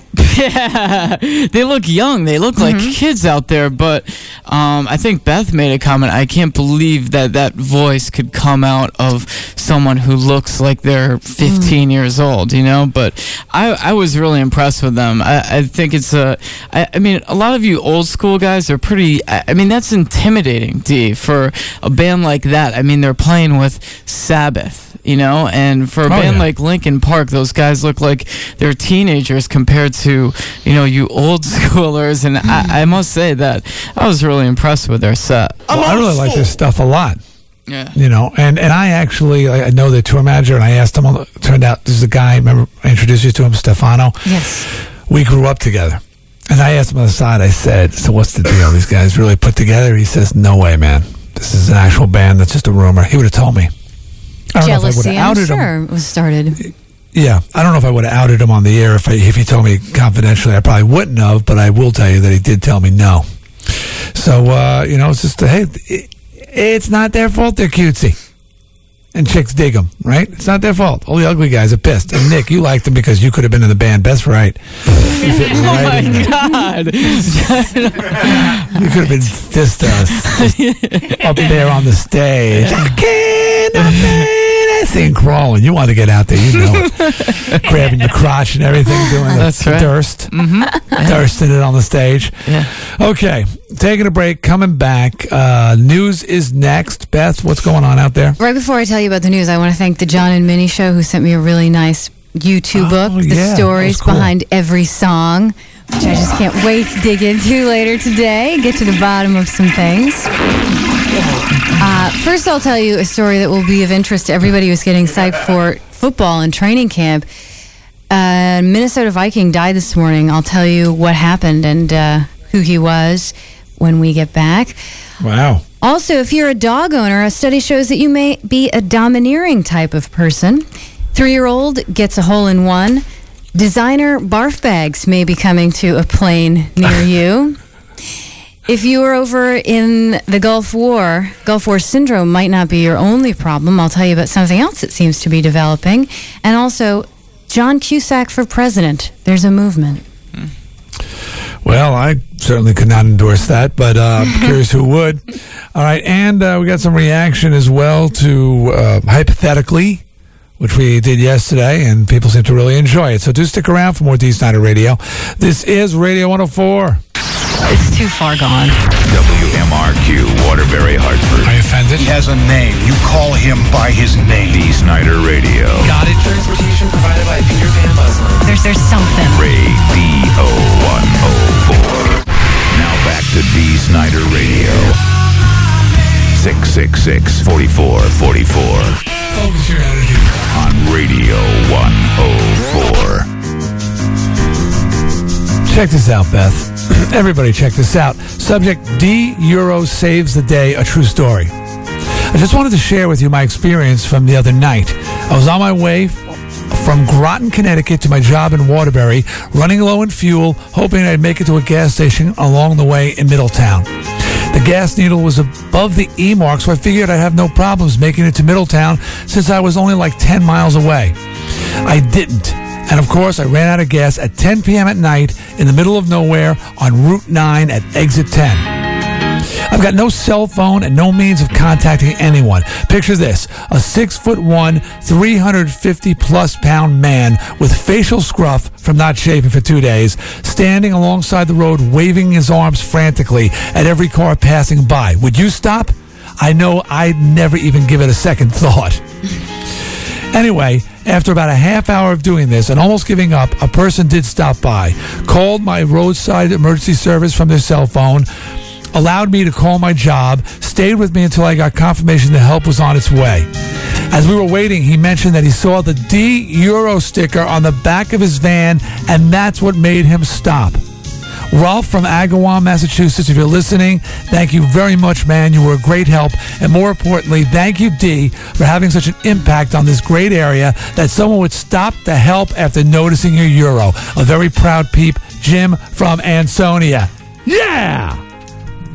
It's a friggin' brother and sisterhood, mm-hmm. Beth. I know. It, you know, seriously. You see the D Euro, I think it speaks volumes for the type of person you are. You listen to D-Side Radio, it separates you from the rest. Okay, and I've heard we've had tons more stories like this. I actually pulled up on a guy over the D Euro, and I figured give him a thrill, you know. And I pulled up and I'm honking my horn, and he just sort of looked at me and gave me a matter of fact thumbs up, you know. But like it was like, yeah, I know, D, yeah, man. But he didn't know it was me because I'm thumbs up and I'm like a wild man. I said he must get people pulling up on him all the time, giving him the thumbs up. And it's just like he's used to it by now. Thought that was cool. You need a D Euro for your car. It's a little white oval, says DEE. Don't mean nothing. And there's plenty of places you can get them. The entire list is online at radio104.com. Just click on the D Euro on our on our page, our part of the website, and the whole list, like 75 locations, will open up. Here are some new Euro locations near you. In Ansonia, you get them at Family Laundry. In Branford, at Branford Hobbies and Strategic Environmental Solutions. In Clinton, pick them up at Aragoni Detailing LLC. In Danbury, at Gateway Country and H&D Automotive. In New Britain, they're at Sherwin-Williams Paint Store. In New Haven, Ted's Auto Center and Westville Gourmet have got them. In Storrs, they're at Bird Dog Liquors. In Trumbull, Lake and Main Service Center's got them. In Vernon, they're at We Are Wireless. In Waterbury, Town Plot Spirit Shop and Skate the Planet's got them. In Watertown, you can pick them up at Depot Squares Wine and Liquors and Cavallo's Italian Specialty Shop slash Deli in the Oakville section of Watertown. In West Hartford, they're at the Racket Coop. In Agawam, Mass, at Country Jeep. In Amherst, Mass, at Mailboxes, etc. And in Sag Harbor, Long Island, at Tight Line Tackle. Like I said, these aren't the only locations. The entire list you can find at radio104.com. Get your Euro now. Beth Lockwood, what do you got there? Well, why not head down to the pavilion on the beach in Old Lyme today and join our very own Wilcow? He and the Amstel Beach Patrol are down there for a live broadcast from 10 to 3 today. The weather is supposed to be gorgeous, a wonderful beach day. And you can walk away with a customized Amstel postcard with your picture on it. Pretty neat. Live music on the deck and Radio 104 Fest tickets. So say hello to Wilcow. Tell him what you think about life. You know, he has his own interesting view. Agree, disagree. Have a good time. That's at the Pavilion on the beach in Old Lyme today from 10 to 3 with Wilcow. Yeah, definitely stop down. Hey, Brad from Windsor's on the phone. Brad, was that you I thumbs up? Yeah, it was. Oh, you, when you. Go ahead, go ahead, because when you thumbs up me, it was like, oh, you just, you know, you, like anybody No, who just no, pulled I up on who you. you were. I just I won the Family Feud that week, and I put that sticker on my car that morning. And I was just coming from Cracker Barrel, and I was with the fam, and I'm going, and I see the car, and Suzette says, "Hey, let's pull up on him and, and, and give him the thumbs up." And then you just sort of matter of factly gave me the thumbs up. Do other people give you the thumbs up, Brad? Yeah, they do. Okay, They- right on. people do, yeah. You know, And now you just- laughed. Go ahead. No, you said your kids laughed. My kids laughed at me when I put it on there. Then when I told them you waved at me and stuff, they didn't believe me. That was me, man. Uh, and you know what? Actually, well, I didn't have a chance to write that. Hold on a second, because what I do when I spot cars with the sticker on there, I like give people prize packs and stuff. You know, so and I write down their numbers. Oh, this guy's already got a prize pack, Sean. Yeah, I got, we got it from Yeah. the Family Feud. Uh, All right, okay, you're, you're set up then, man. Hey, thanks for calling in, Brad. Yeah, you know, I, I see people with the sticker. I got to pull up on them, right, Beth? Sure, of course. All right, listen to this. Okay. We got some reaction hypothetically. Big reaction. New feature on Dee Snider Radio. Uh, Sona Woman wrote in and says, D, I never thought I'd be supporting Nick. A lot of that's going on lately, Nick. But I really think his response to the hypothetical question, if you had to, how would you go about getting fired, was the best of the bunch. Locking the studio, running a loop of Rage Against the Machine, and crapping on the boss's desk is old school. I did like Beth's response, however. She'd bring a weapon to the office. it's so absurd, though. It's uh, so absurd, though. I think the bosses would figure out what she was trying to do, and they'd refuse to fire her. Yeah, that's true. they wouldn't buy it for a hot second, Beth. Beth's got a weapon. She's going to snap. It's sent under any circumstances. It's dismissal immediate. Uh, okay, keep that in mind, Beth. Uh, Diesel Doug writes in uh, regarding Nick with broken arms. Remember that hypothetical question? I do. It's hard to imagine Nick trying to wipe himself with broken arms. What's more alarming is how would he keep his sanity if he couldn't masturbate each morning? Forgot about that one. Damn. Sounds like a job for Sean. I don't even Um, think Sean's that dedicated to his job. No, no, that's where I draw the line, D. I'm sorry. Okay. Eric from Waterbury writes in, uh, here's a few ways to get Nick fired from work, how you can get fired, some other suggestions. Okay. Uh, one, try to defend yourself on the air about drinking and driving to the host. nah, that didn't work. Wait a minute. Two, stick a bottle in your butt, then talk about it on the air. Wait, that didn't work. Three, have a man show that dropped the ratings like 50%. Oh, that didn't work. Oh, I know. Book a guest like Chris Benoit, whatever that guy's name was. And, oh, wait, that didn't work. Oh, I know. Drink your own pee live on the radio. Uh, that didn't work either. Damn, Nick must be bulletproof. Foiled Eric again. from Waterbury. he also says he went to a NASCAR race in Pennsylvania and he saw like 25 D stickers at the race. Somebody else wrote me about that. And he says, and a lot of some of them were on different states' license plates as well. My people like cars. Either that or somebody peppered the parking lot. True, that works too. Allison in Wonderland writes, it says, D, regarding your new feature, hypothetically, I think it's a great piece. Klepto Kyle's question had me busting a gut. It was a good one, Kyle. Oh, here, the UK kid is um, actually says uh, these hypothetical questions are all well and good, but I don't think the answers are really what would happen in reality if the situation posed itself. The answer Beth gave about not having sex with Nick if they were the only people left on Earth, I think that's probably not true. And the precursor one about Sean being bitten by a snake on his penis and having to die because nobody would help him, that's also crap. Oh, I think you we got went a little that too far wrong, there. sir. I can't believe none of you would help me out. I don't think we'd have to. I'm sure you've mastered the art of filleting yourself. That's gross. Uh, let's see. And uh, the last one here says from Glow. Uh, it says, Have you noticed? Yesterday, when you did hypothetically, I was just wondering did anyone else besides me notice how fast Nick came up with his idea on how he was going to lose his job? No hesitation, no thought put into it. He knew what he was going to do, even what song was going to be playing, and whose desk he was going to crap on.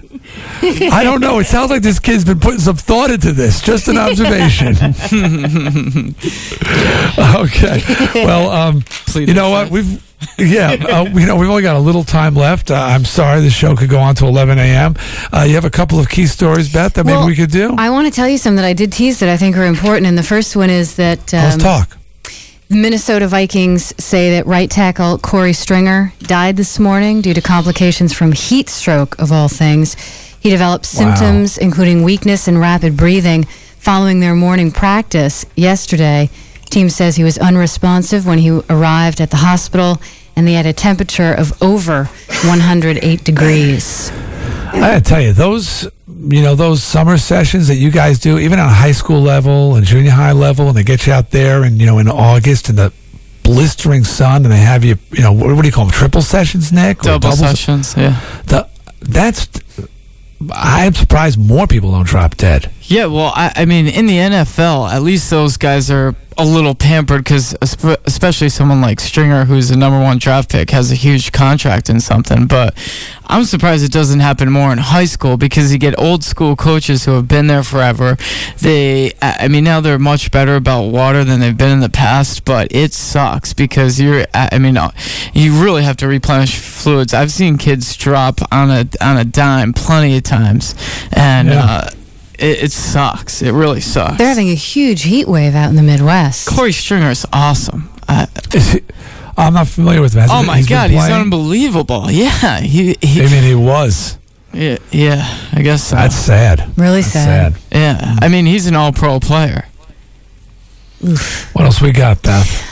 Um, on that note, uh, one other story I told you about is that dog owners are apparently more domineering than are non-dog owners. This is according to a survey done by German sociologists. Over 500 people were surveyed for social behavioral tendencies, and those who were more domineering were more likely to be dog owners. What they don't know is that if owning a dog causes you to be domineering or if domineering people are just drawn to dog ownership. Now, do they qualify that at all with how trained the dog is? Because my brother Matt, he's like he trains his dogs like insanely. I mean, like he you know teaches them German and he has all these commands, and he's like really like a mental case when it comes to training the dog. I really Me? think that your brother is a special case. Right, I'm saying, Yeah. but me, my dogs, I don't have one currently, but I've had a few. They don't know one trick. they don't know anything. They don't know how to sit, stay, roll over, fetch, nothing. I don't believe in, you know, like like, you know, teaching them. I don't teach, you know, adults tricks, so why do I teach a dog a trick? Treat them like people.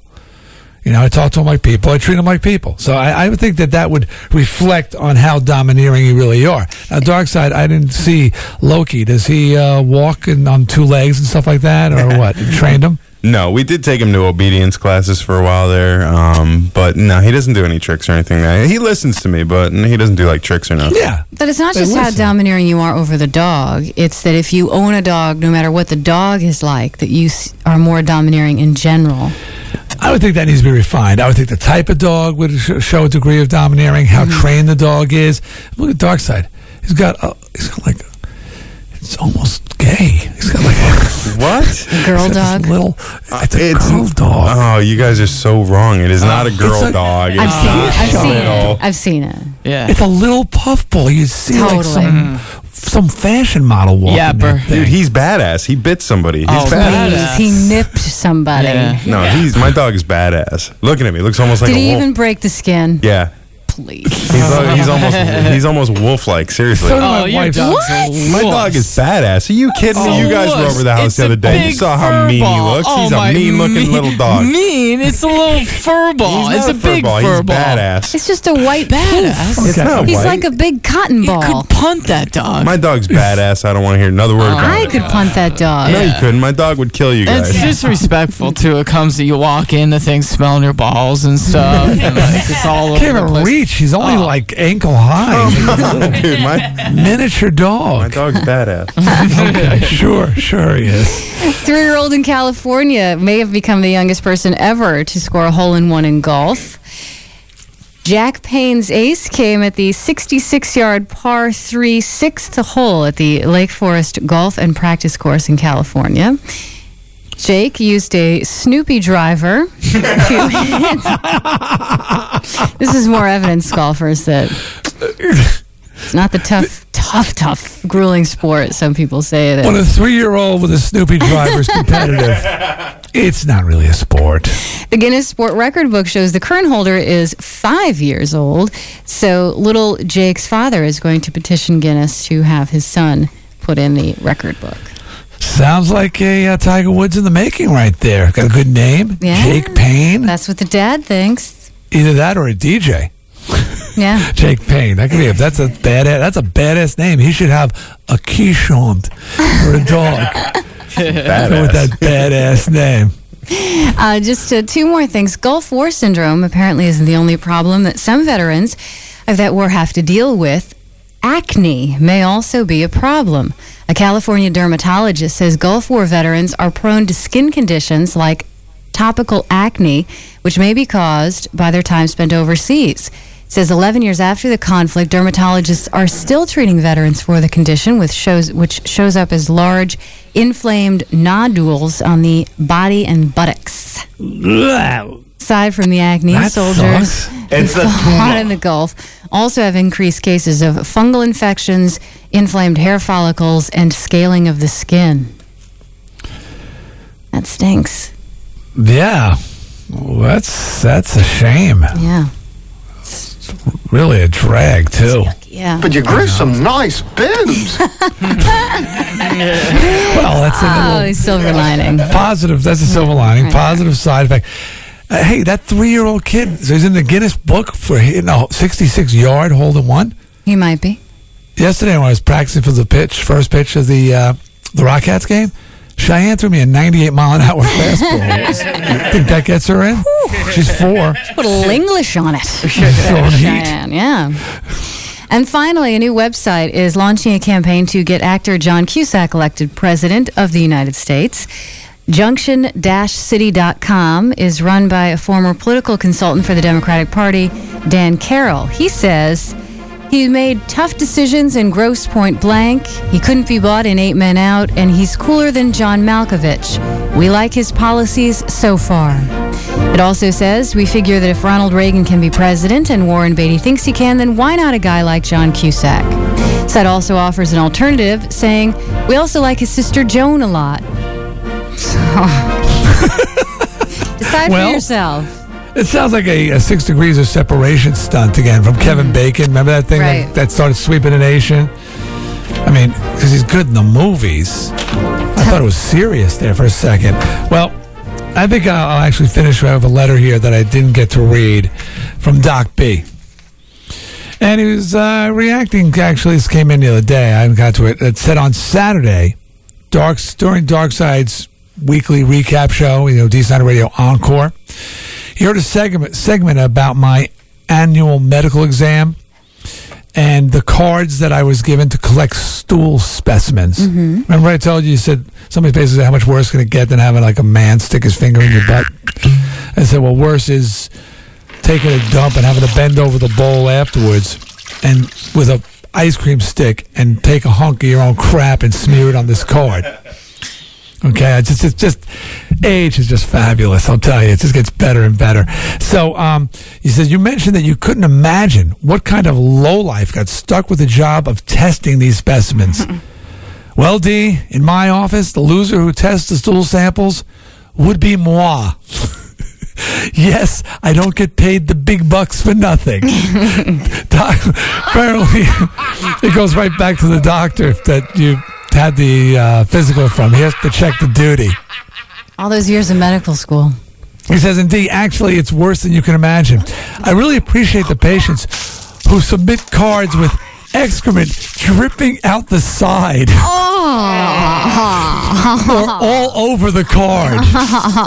See, it's like, a, I'll explain it to you. It's like a matchbook kind of shape thing, and you're supposed to open it up, and there's a little area, and you're supposed to put a little sample, you know, just a little smear in the middle. Then you close the cover, put it in the envelope, and mail it back to them. You put it in the mail? You mail it, yeah, you mail it, or you drop it by the office. Yeah, it's it's in it's in right. It says I, so. He says it, people submit cards with excrement dripping out the side. It says just a little taste, Doesn't so the- to speak. What about, what about the poor postman? Oh my God! Well, it's well, no, it's out of this little matchbook thing. It's dripping out, and then or else the cards got it smeared all over it. And Doc B says even better are the patients who send them in a plain envelope instead of the one that they have set up for you. So it just comes arrives just like a letter. Surprise! you get a letter and you open it up and there's duty in it. Oh man. He says you guys deserve to have to go fishing in the toilet bowl for what I have to go through processing this What the test. hell is that smell? That's from Doc B. So there's your answer as to who gets to test these those things. So Doc B is the low life. Sorry, Doc B. Uh, Sorry about that low life crack. I hope you didn't take it personally. Okay, well, what do we learn today is next. 860-666-4444. That's the number to call. And tell us what you learned from today's show. And if we like it, you'll get a Dee Snider Radio prize pack. Isn't that right, Nick? Yes, it is, D. But uh, while we get into commercials here, people could watch you on MTV now. They're playing We're Not Going to Take It. Old school, right? now. the turn on the TV. Yeah, they're right Call in the on middle of 1984 right now. Is AJ Pero banging the drums. Oh. What do we learn today is next. It's Dee Snider Radio. It's Radio 104. Snider Radio. You'll make it yours as well. Call D now. 666-4444. That's the whole idea. Radio 104. We had a uh, breakdown here. Now back to Dee Snider Radio. Stop sucking right now! What do you mean? Who are you? Dee Snider Radio on Radio 104.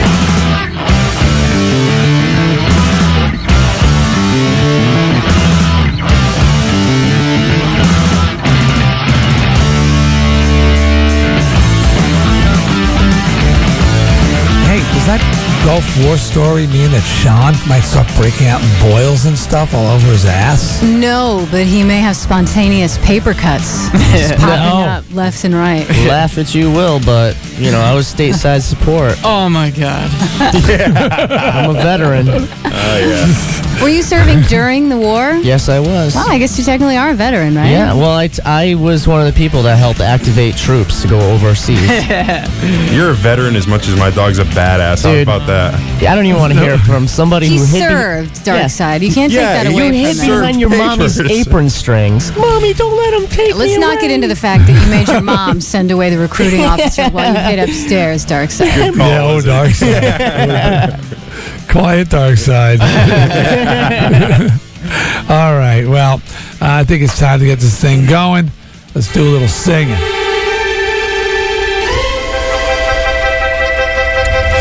We learned, what we learned, what we learned today. What we learned, what we learned, what we learned today.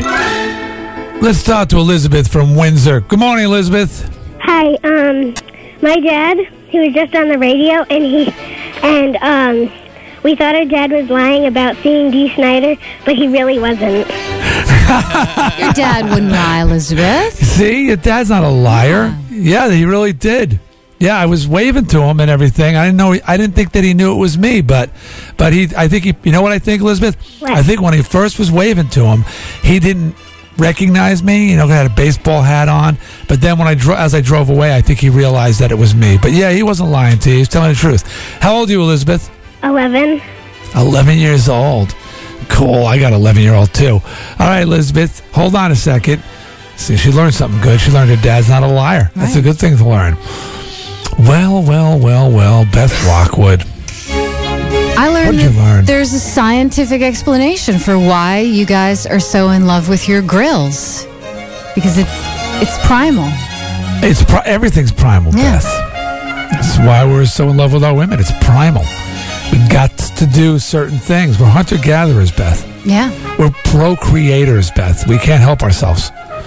But we try to domesticate ourselves to make us more acceptable to you ladies. Thank you. Otherwise, we just be grunting and setting stuff on fire and having sex all the time.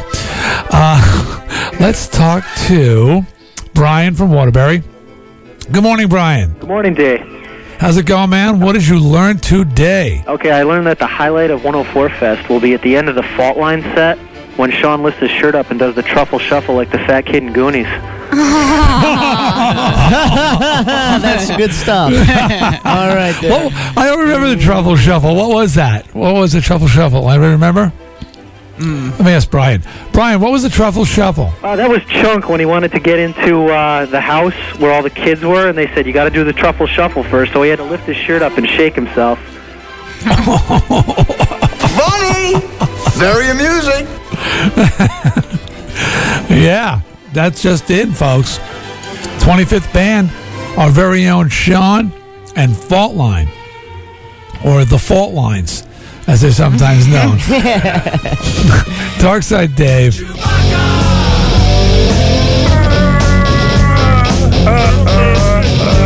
What did you learn, you badass? I learned that Nick and Sean are no longer allowed to my house anymore, like ever. I don't want you guys over my house anymore. Good. Why is that? Because well, because they come over and they start making fun of my home decor and my decorations and pictures and stuff like that, and now they're making like fun the of new my- picture that I gave you from. Uh, I, I actually gave gave um, Darkside the picture that I won today on Sagen Zie Vas. Oh, I got the perfect space for that. yeah, you It's already seem really to like it. Yeah, it's so, a nice uh, picture and everything. But Yeah. no, they're they they're they're a holes. They come over, they make fun of my stuff, and then now they're making fun of my dog. You have to hear the story Excuse me. behind the story about his decor D. He's he's not the victim he seems to be. Oh, you're. Oh. It's a cool picture of a squirrel. He comes in here yesterday. He said, "You know, I had them over my house. I have this really nice picture of a squirrel in my bathroom. They're making fun of it. So I'm thinking that it's this framed Ansel Adams type of black and white shot of a squirrel in nature.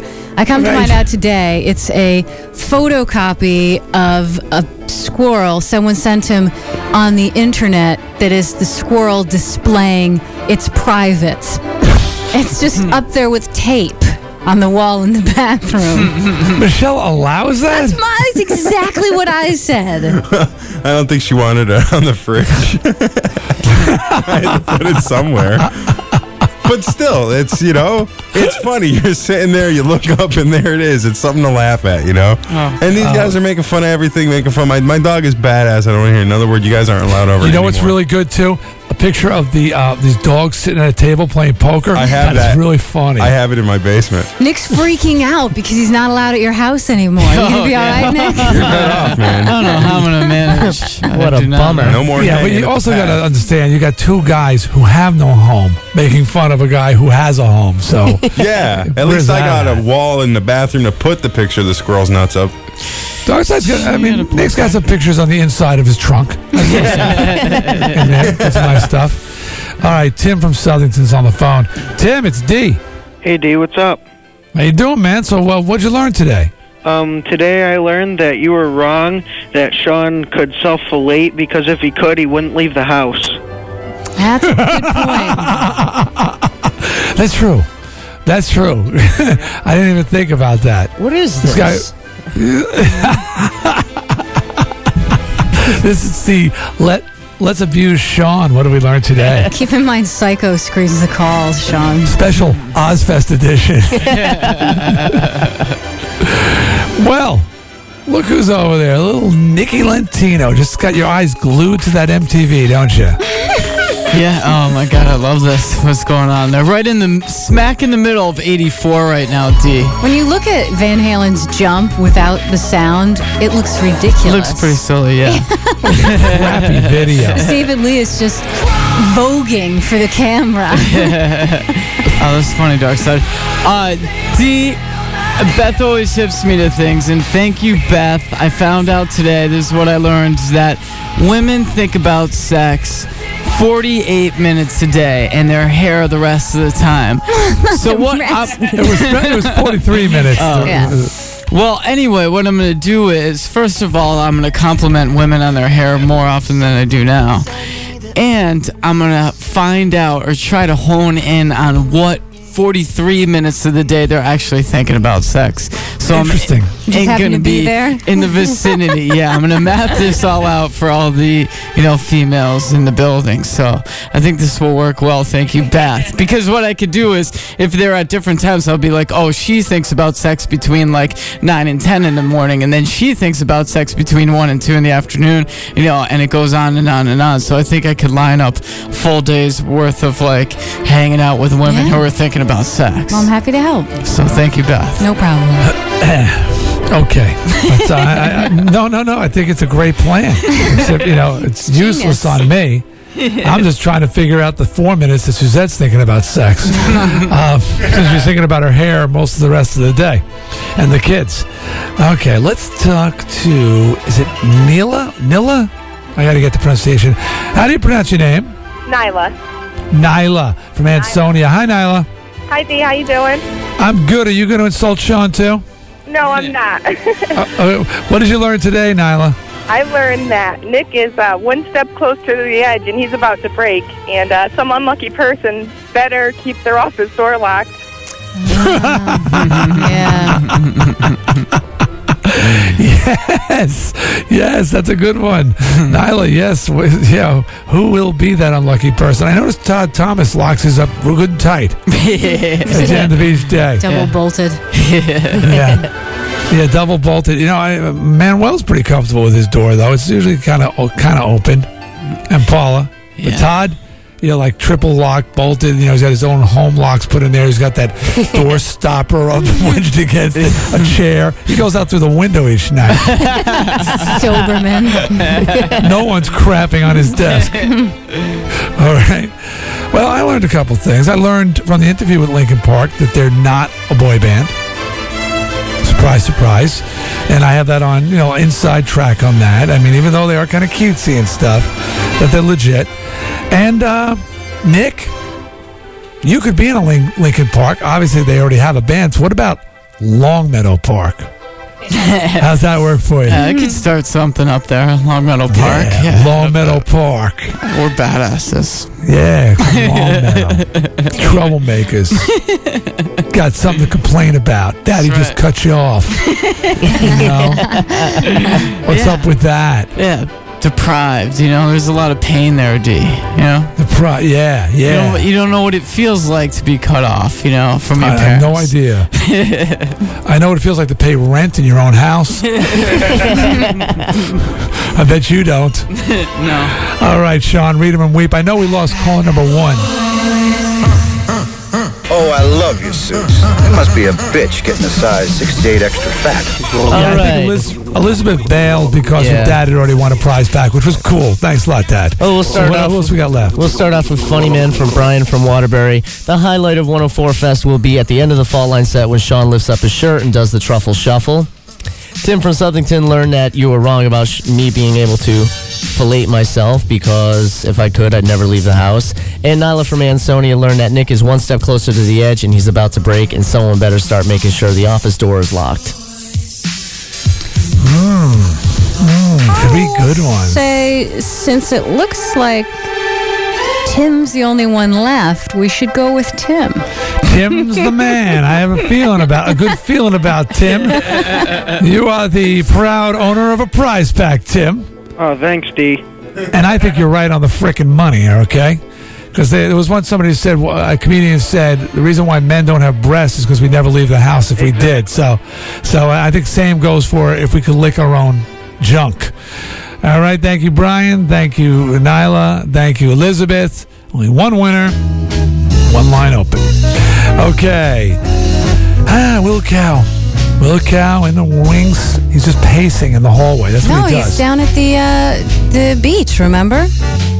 Right, pacing in the hallway before he headed down to the beach, and he's down there right now. He's I'm going to sure be he's down pacing there all day. wherever he is. Wherever he is, he's pacing.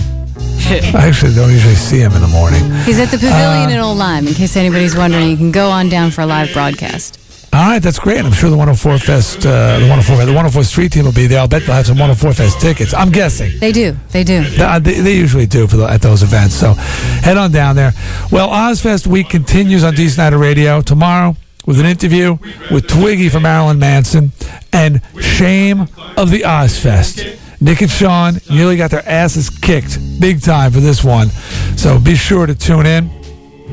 Also, uh, 4 o'clock today, I'm going to be calling into MSNBC. They're doing a 20th anniversary MTV thing on there, and I'm going to be talking on there. If you want to check that out tonight, eight o'clock, MTV's 20th anniversary party. I'll be down there, and uh, um, they're saying that they're going to interview me in the first hour or so because I got to get out of there early. We got a lot going on. Also, Rock Cats is tomorrow night. So if you want to join the party, pick up some tickets if you still can. We're in section 201. We'll still have some Rock Cats four packs to give away tomorrow, Nick. Yeah, we'll have our last four pack to give away tomorrow morning. Okay, so you have a chance there. And do head on over to the Peeps poll at radio104.com. Answer this week's um, Ozzfest oriented survey questions for Friday's Family Feud. Okay? All right, I think that about covers it. Have a great day, everybody. See you bright and early.